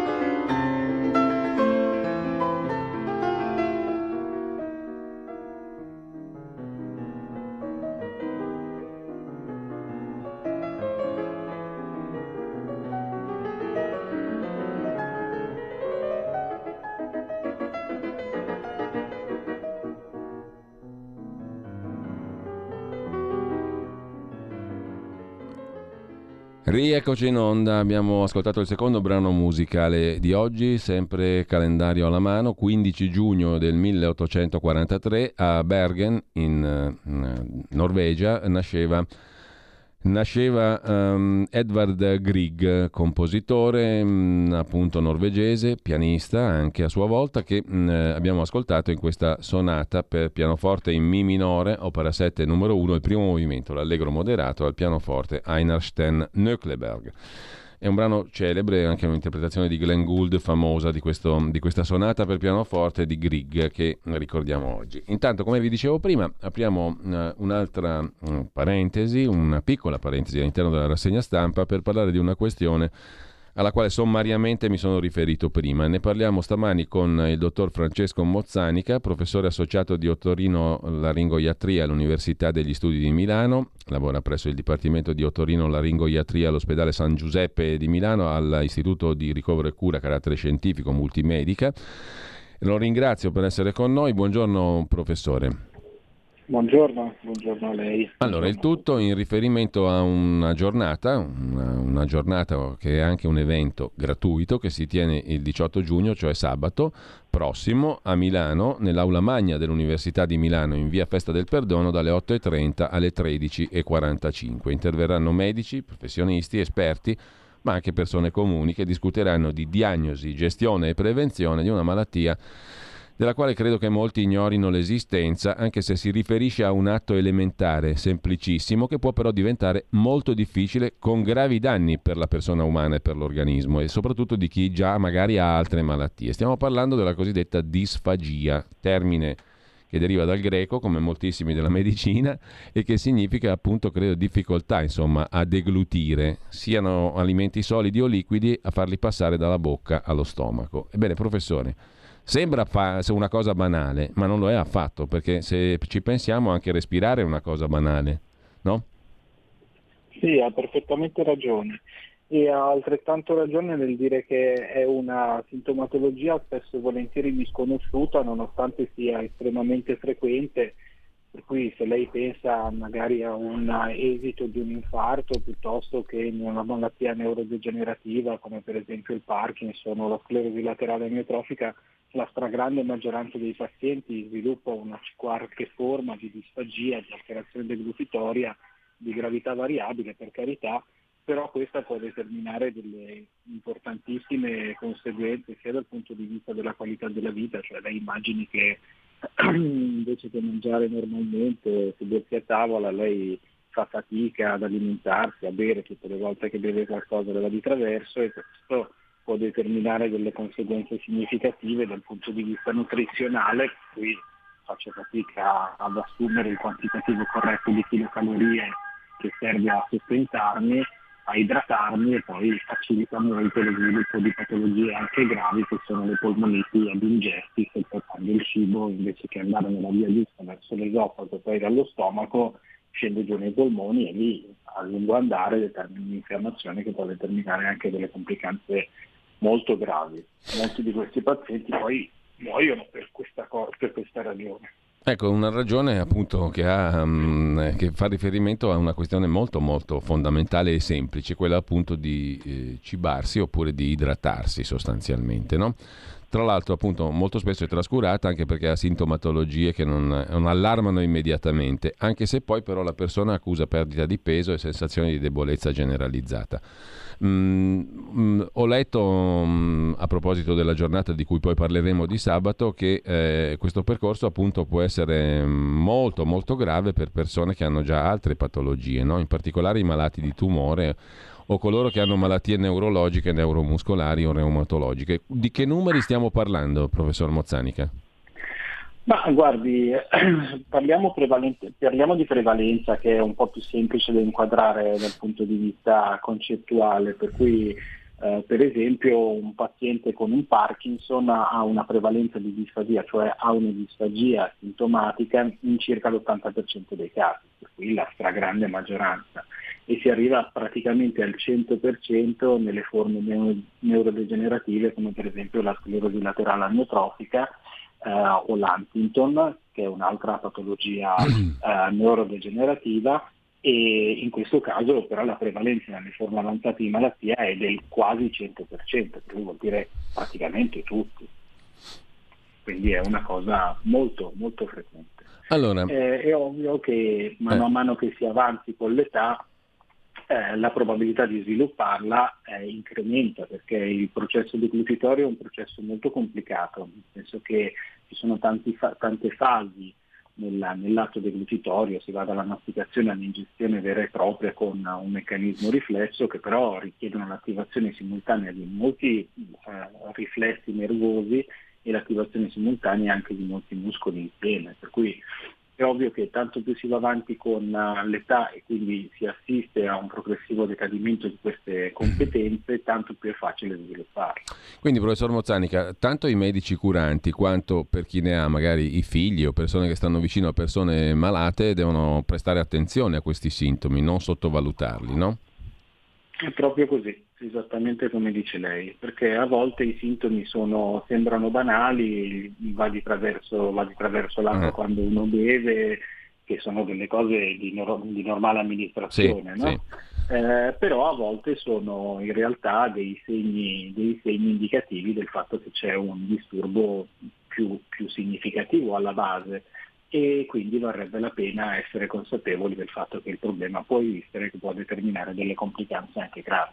Quindi se abbiamo un amico, una persona o magari un papà, una mamma, una persona anziana o non anziana che sia con determinati problemi di salute, stiamoci eh, pure attenti a queste questioni che possono essere, diciamo così, sottovalutate. E a tal proposito esiste un progetto divulgativo consultabile sul sito, l'abbiamo messo anche nel nostro post sulla nostra pagina Facebook, il sito è deglutizione-milano.it, lo stiamo anche vedendo in questo momento per chi ci segue in forma video. Con questo nome lo trovate anche sui social media principali e, e c'è questo appuntamento in calendario, un evento che si tiene il 18 giugno, dicevamo, cioè sabato prossimo, sabato questo, all'Università mh, eh, di Milano, in via Festa del Perdono, per tutta la mattinata fino alle 13.45. Le iscrizioni a questo evento gratuito si possono fare sul sito che ho appena nominato, deglutizione-milano.it.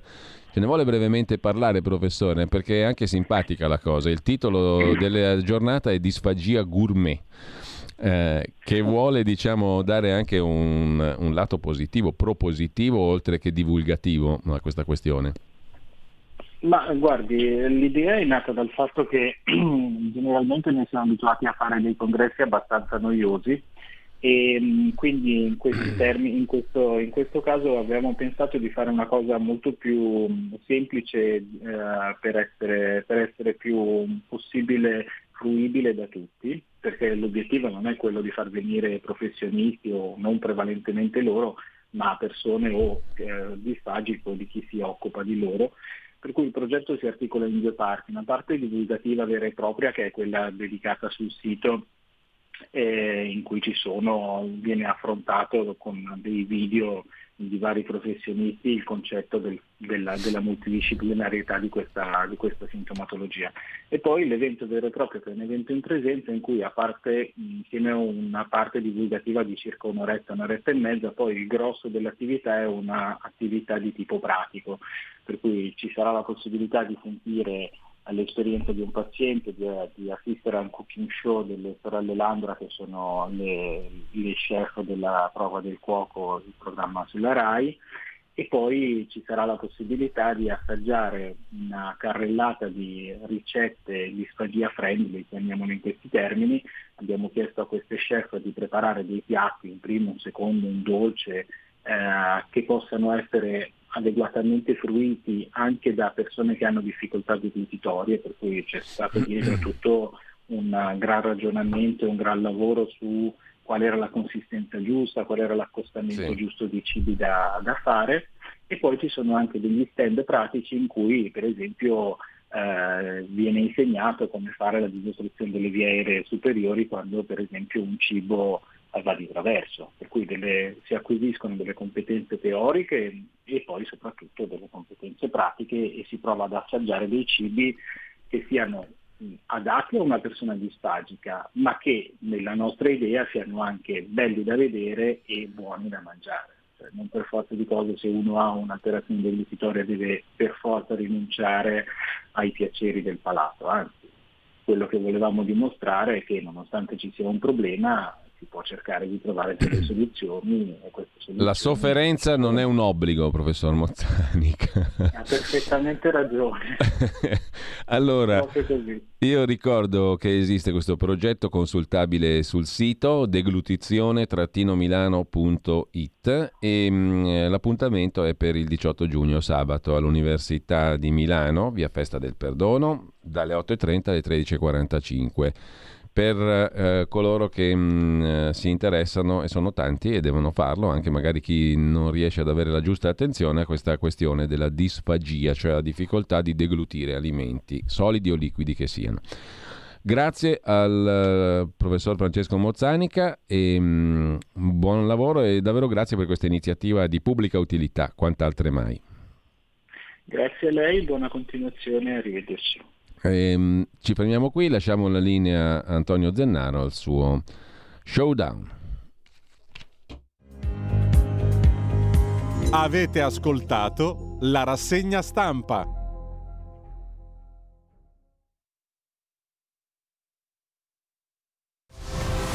C'è un equilibrio tra tutte le cose. Luce e ombra. Bene e male non ci saranno più regole. Il popolo si sta sollevando. Se quell'equilibrio viene turbato, l'universo lo corregge. Ogni sabato, ore 16. Ogni domenica, ore 14. Il grande cinema. Movie Time. Con Vincent. Il mondo ha di nuovo bisogno di te, della tua magia. L'intrattenimento, l'azione, l'avventura. Movie Time, la magia del cinema. Dentro l'ignoto. Quella è la destinazione. Radio Libertà, vi aspettiamo. Direi che siamo alla resa dei conti.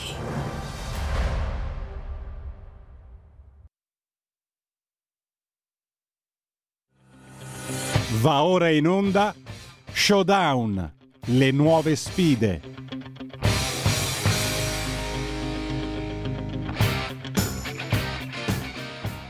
E la linea va ad Antonio Zennaro. Buongiorno, buongiorno a tutti, bentornati dopo due settimane su Showdown, sempre e solo su Radio Libertà, la radio di chi ama la libertà e la radio che non piace al ministro Roberto Speranza. Oggi abbiamo con noi un amico, un collega, l'onorevole Iari Colla, bentornato su Ciao, Showdown. Ciao Antonio e buona giornata a tutti reduce dalla campagna elettorale a Sesto San Giovanni, dove ha seguito come no, responsabile del partito, della Lega, si va al ballottaggio per pochissimi voti, comunque conferma no, che il sindaco uscente della Lega, no, percentuali altissime, quasi, quasi 49% se non sbaglio, insomma Stalingrado d'Italia non è più comunista. Beh, per fortuna vorrei dire, per fortuna eh, i sestesi vogliono guardare al futuro e non eh, ritornare al passato. Eh, come dicevi tu, siamo andati a un passo dalla vittoria, dalla vittoria del primo turno, abbiamo raggiunto il 49%, una città molto grande, Sesto, una città molto importante tra le città più popolose della Lombardia, dovrebbe essere la sesta città più popolosa, più popolosa della Lombardia, molto più grande anche di tanti altri capoluoghi di provincia Purtroppo per un soffio non, abbiamo, non siamo riusciti a vincere al primo turno, ci siamo andati molto molto vicini, insomma per circa 200 voti. Eh, tutto è rimandato tra 14 giorni, però insomma, i segnali sono abbastanza evidenti, abbiamo 10 punti di vantaggio sul centro-sinistra e segno che com- abbiamo raddoppiato i voti come coalizione rispetto al primo turno di, di 5 anni fa, quindi insomma i segnali sono positivi eh, sicuramente hanno premiato il lavoro dell'amministrazione, per un passo non siamo riusciti a vincere il primo turno, ma insomma spero che l'obiettivo sia semplicemente rimandato di 15 giorni. Bene, Iari, oggi ovviamente c'è una bellissima intervista di Matteo Salvini, mi sembra sul Corriere, che fa una bella analisi della situazione del voto, al di là di tutte eh, le chiacchiere che abbiamo visto nelle ultime due settimane io un po' la mattina mi alzavo, abbiamo fatto una bella campagna elettorale anche in Abruzzo, all'Aquila abbiamo raddoppiato i voti come Lega. Eh, I giornali ci hanno proprio puntato solo noi, attacco continuo, attacco martellante, hanno iniziato a parlare di referendum il giorno dopo eh, l'esito del referendum, l'attacco mediatico nei confronti della Lega. Secondo te perché? Perché abbiamo bloccato Ius Soli, Ius Scuola, non ho manco capito cosa voglia dire, perché abbiamo bloccato la riforma del catasto con la patrimoniale, perché stiamo insomma bloccando tutta una serie di stronzate della sinistra, quindi per quello i giornaloni ci attaccano secondo te? Ma i giornali ci attaccano da 30 anni. Il tema vero è quello, insomma, noi siamo costantemente sotto attacco perché di fatto siamo l'unico partito antisistema, siamo l'unico partito che è contro gli amici del PD, fondamentalmente. No? I, I, grandi poteri, i grandi potentati di questo paese, quelli molto molto lontano dal popolo, per intenderci, eh, sono 30 anni che ci attaccano e non perdono occasione per farlo abbiamo le spalle larghe, guardiamo, guardiamo lontano, insomma sia, siamo forti e, e, sappiamo di avere la ragione dalla nostra e soprattutto il popolo dalla nostra. Quindi andiamo avanti a sostenere le nostre battaglie a testa alta perché è una battaglia giusta e la dobbiamo vincere. Senti, Iari, è passato un po' in sordina perché era proprio gli ultimi giorni della campagna elettorale. In Europa hanno no, votato questi no, dei grandi esperti no, eh, della sinistra, i strateghi del futuro, costruiamo il futuro dei prossimi 30 anni, resettiamo tutto, cambiamo tutto, diventiamo tutti elettrici. C'è questa cosa di togliere eh, le macchine a benzina, a diesel io ho visto uno studio di, mi sembra Confindustria o comunque del mondo dei mondi produttivi, parlava che in Italia con queste mosse rischiamo di perdere 70.000 posti di lavoro. La CIS Abruzzo, perché abbiamo comunque un distretto importante, mi parlava ad esempio solo per la, regione dove vivo io, 5.000 addetti in meno con questo passaggio elettrico. Come la vedi? Cioè questo approccio ideologico eh, che poi Matteo Salvini ha detto giustamente è un favore alla Cina perché poi la tecnologia è cinese, quella dell'elettrico, cioè eh, è un grosso problema però questo, anche economico in prospettiva. Ma sì, è l'ennesimo favore che si fa alla Cina ed è l'ennesima azione che va contro gli interessi del nostro paese. Quindi è in linea col pensiero della sinistra, insomma, la sinistra appena può non vede l'ora di colpire l'Italia, le nostre imprese i nostri cittadini, ma lo fa su ogni cosa. E questo è l'ennesimo regalo che si fa, in questo caso, alla Cina e che danneggia l'economia del nostro paese. Lo dicevi bene te, eh, oggi l'elettrico è totalmente controllato, eh, è di fatto quasi un monopolio eh, cinese. Eh, e, e, questo creerà dei grossi problemi perché ci renderà ancora più dipendenti di quella che di fatto è, non è una democrazia ma è una dittatura comunista, la più grande dittatura comunista al mondo.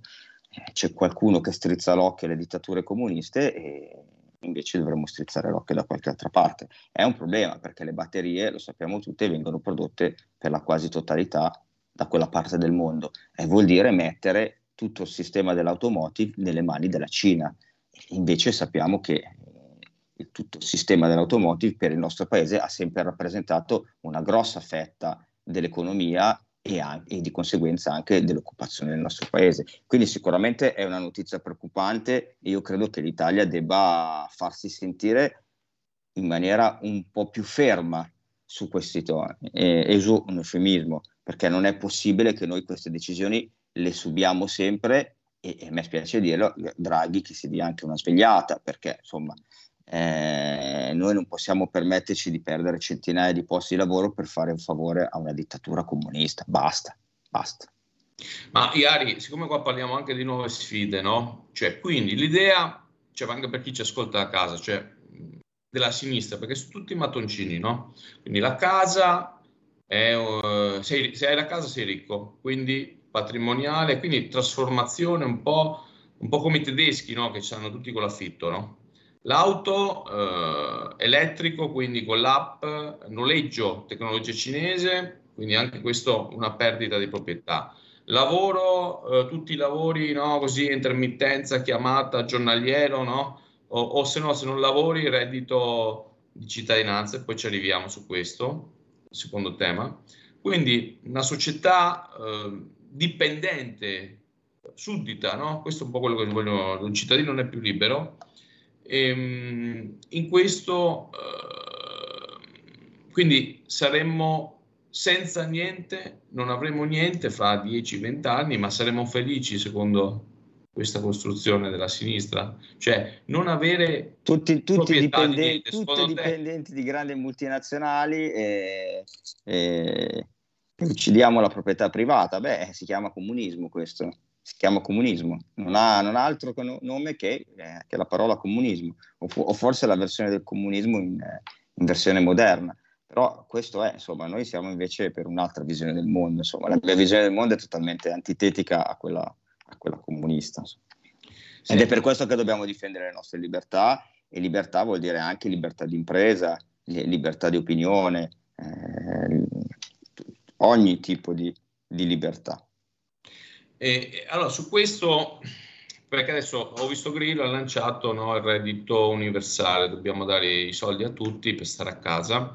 Noi comunque abbiamo lavorato inizio legislatura sul reddito di cittadinanza, però dopo ormai quattro anni e poi anche l'estensione che è stata fatta, perché questo è una, un aspetto che un po' è stato nascosto perché eravamo in pandemia, del governo Conte bis, quindi col PD e 5 Stelle, loro hanno ampliato le maglie del reddito, i criteri, hanno esteso quello che era la piattaforma originale. Quindi oggi siamo quasi a un milione di persone che prendono tutta una serie di sussidi, che effettivamente per chi perde il lavoro a 50 anni eh, può essere utile, ma eh, ci sono troppi abusi perché ormai...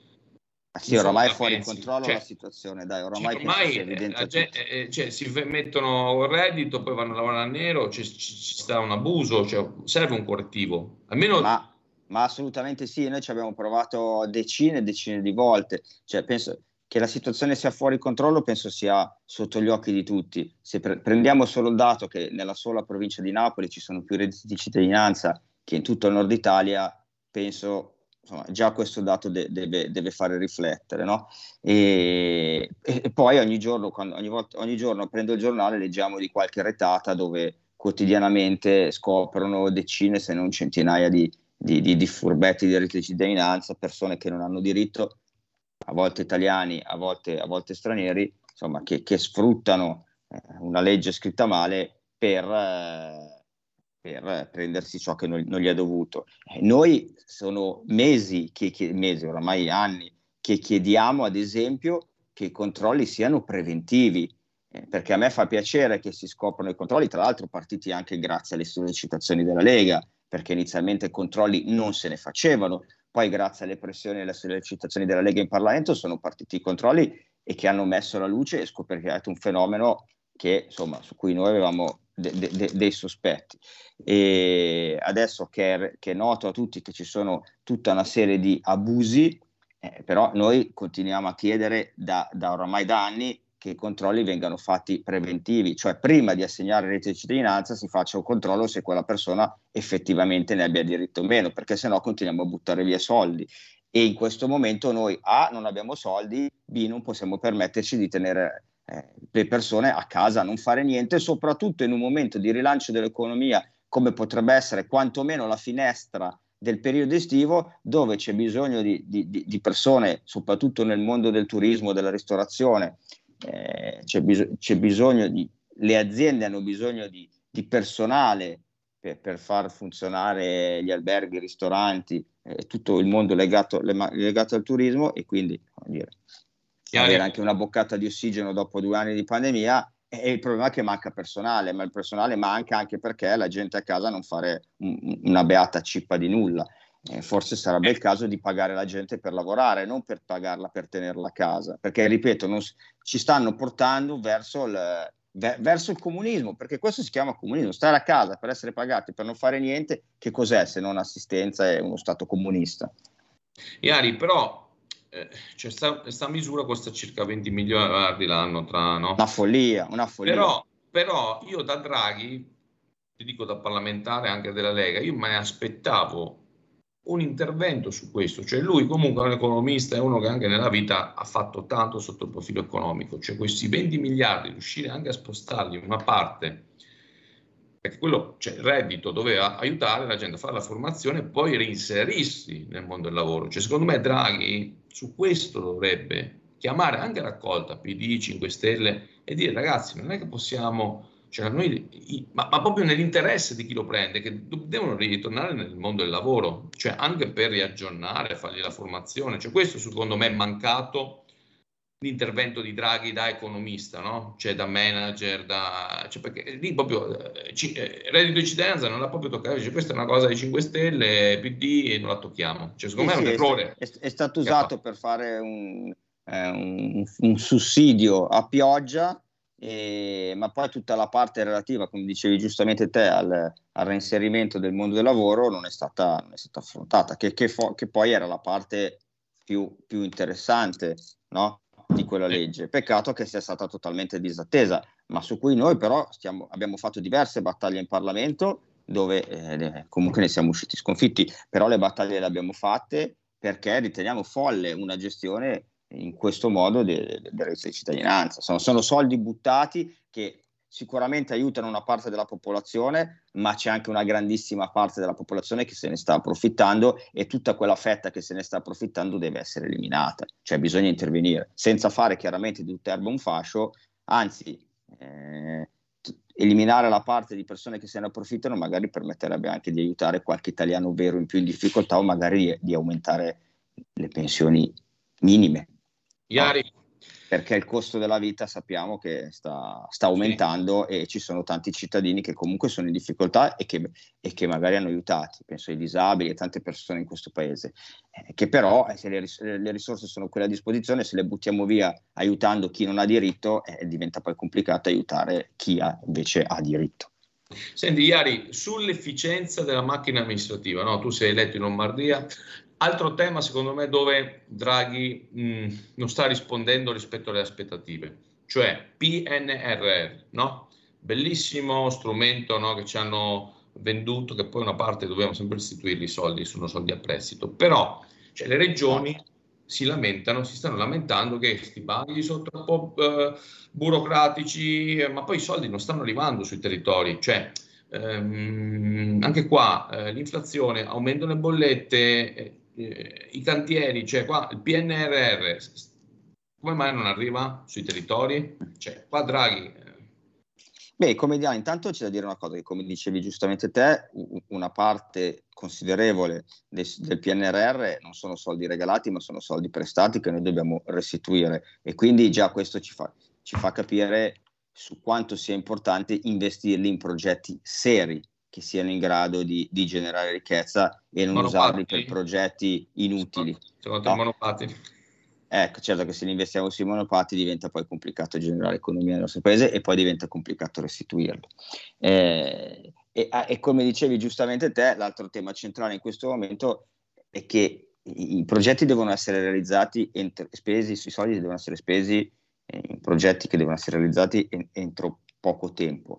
Eh, però noi ci scontriamo con una burocrazia nel nostro paese che ha raggiunto dei livelli allucinanti e chiunque si- si- abbia mai provato a fare anche solo l'amministratore locale sa che eh, purtroppo eh, la macchina amministrativa in questo paese, la burocrazia in questo paese sta soffocando oramai tutto, economia compresa. Sono regole troppo complicate, eh, troppo lunghe e che vanno, vanno riviste, se no non, non saremo mai in grado di rilanciare questo paese né attraverso l'intervento pubblico né attraverso l'intervento privato, perché questa burocrazia in questo momento sta soffocando tutti. Iari, eh, hai toccato bene il tema, speriamo che Draghi nei prossimi mesi, da qua a settembre, come ha scritto Matteo Salvini, dia risposte alla Lega, ma soprattutto ai cittadini italiani, perché se no perdiamo l'ennesimo treno e sprechiamo i soldi. Io ti ringrazio, oggi avevamo un po' eh, qualche minuto in meno rispetto alle altre volte, però è sempre uno spazio di libertà eh, libero che possiamo utilizzare, quindi grazie Iari di essere stato oggi ospite qui con noi, con i nostri ascoltatori. Ci vediamo la prossima settimana. Ricordiamo sempre a tutti, mai smettere di lottare per le proprie idee. Alla prossima, ciao! Ciao a tutti, sempre a testa alta. Avete ascoltato Showdown, le nuove sfide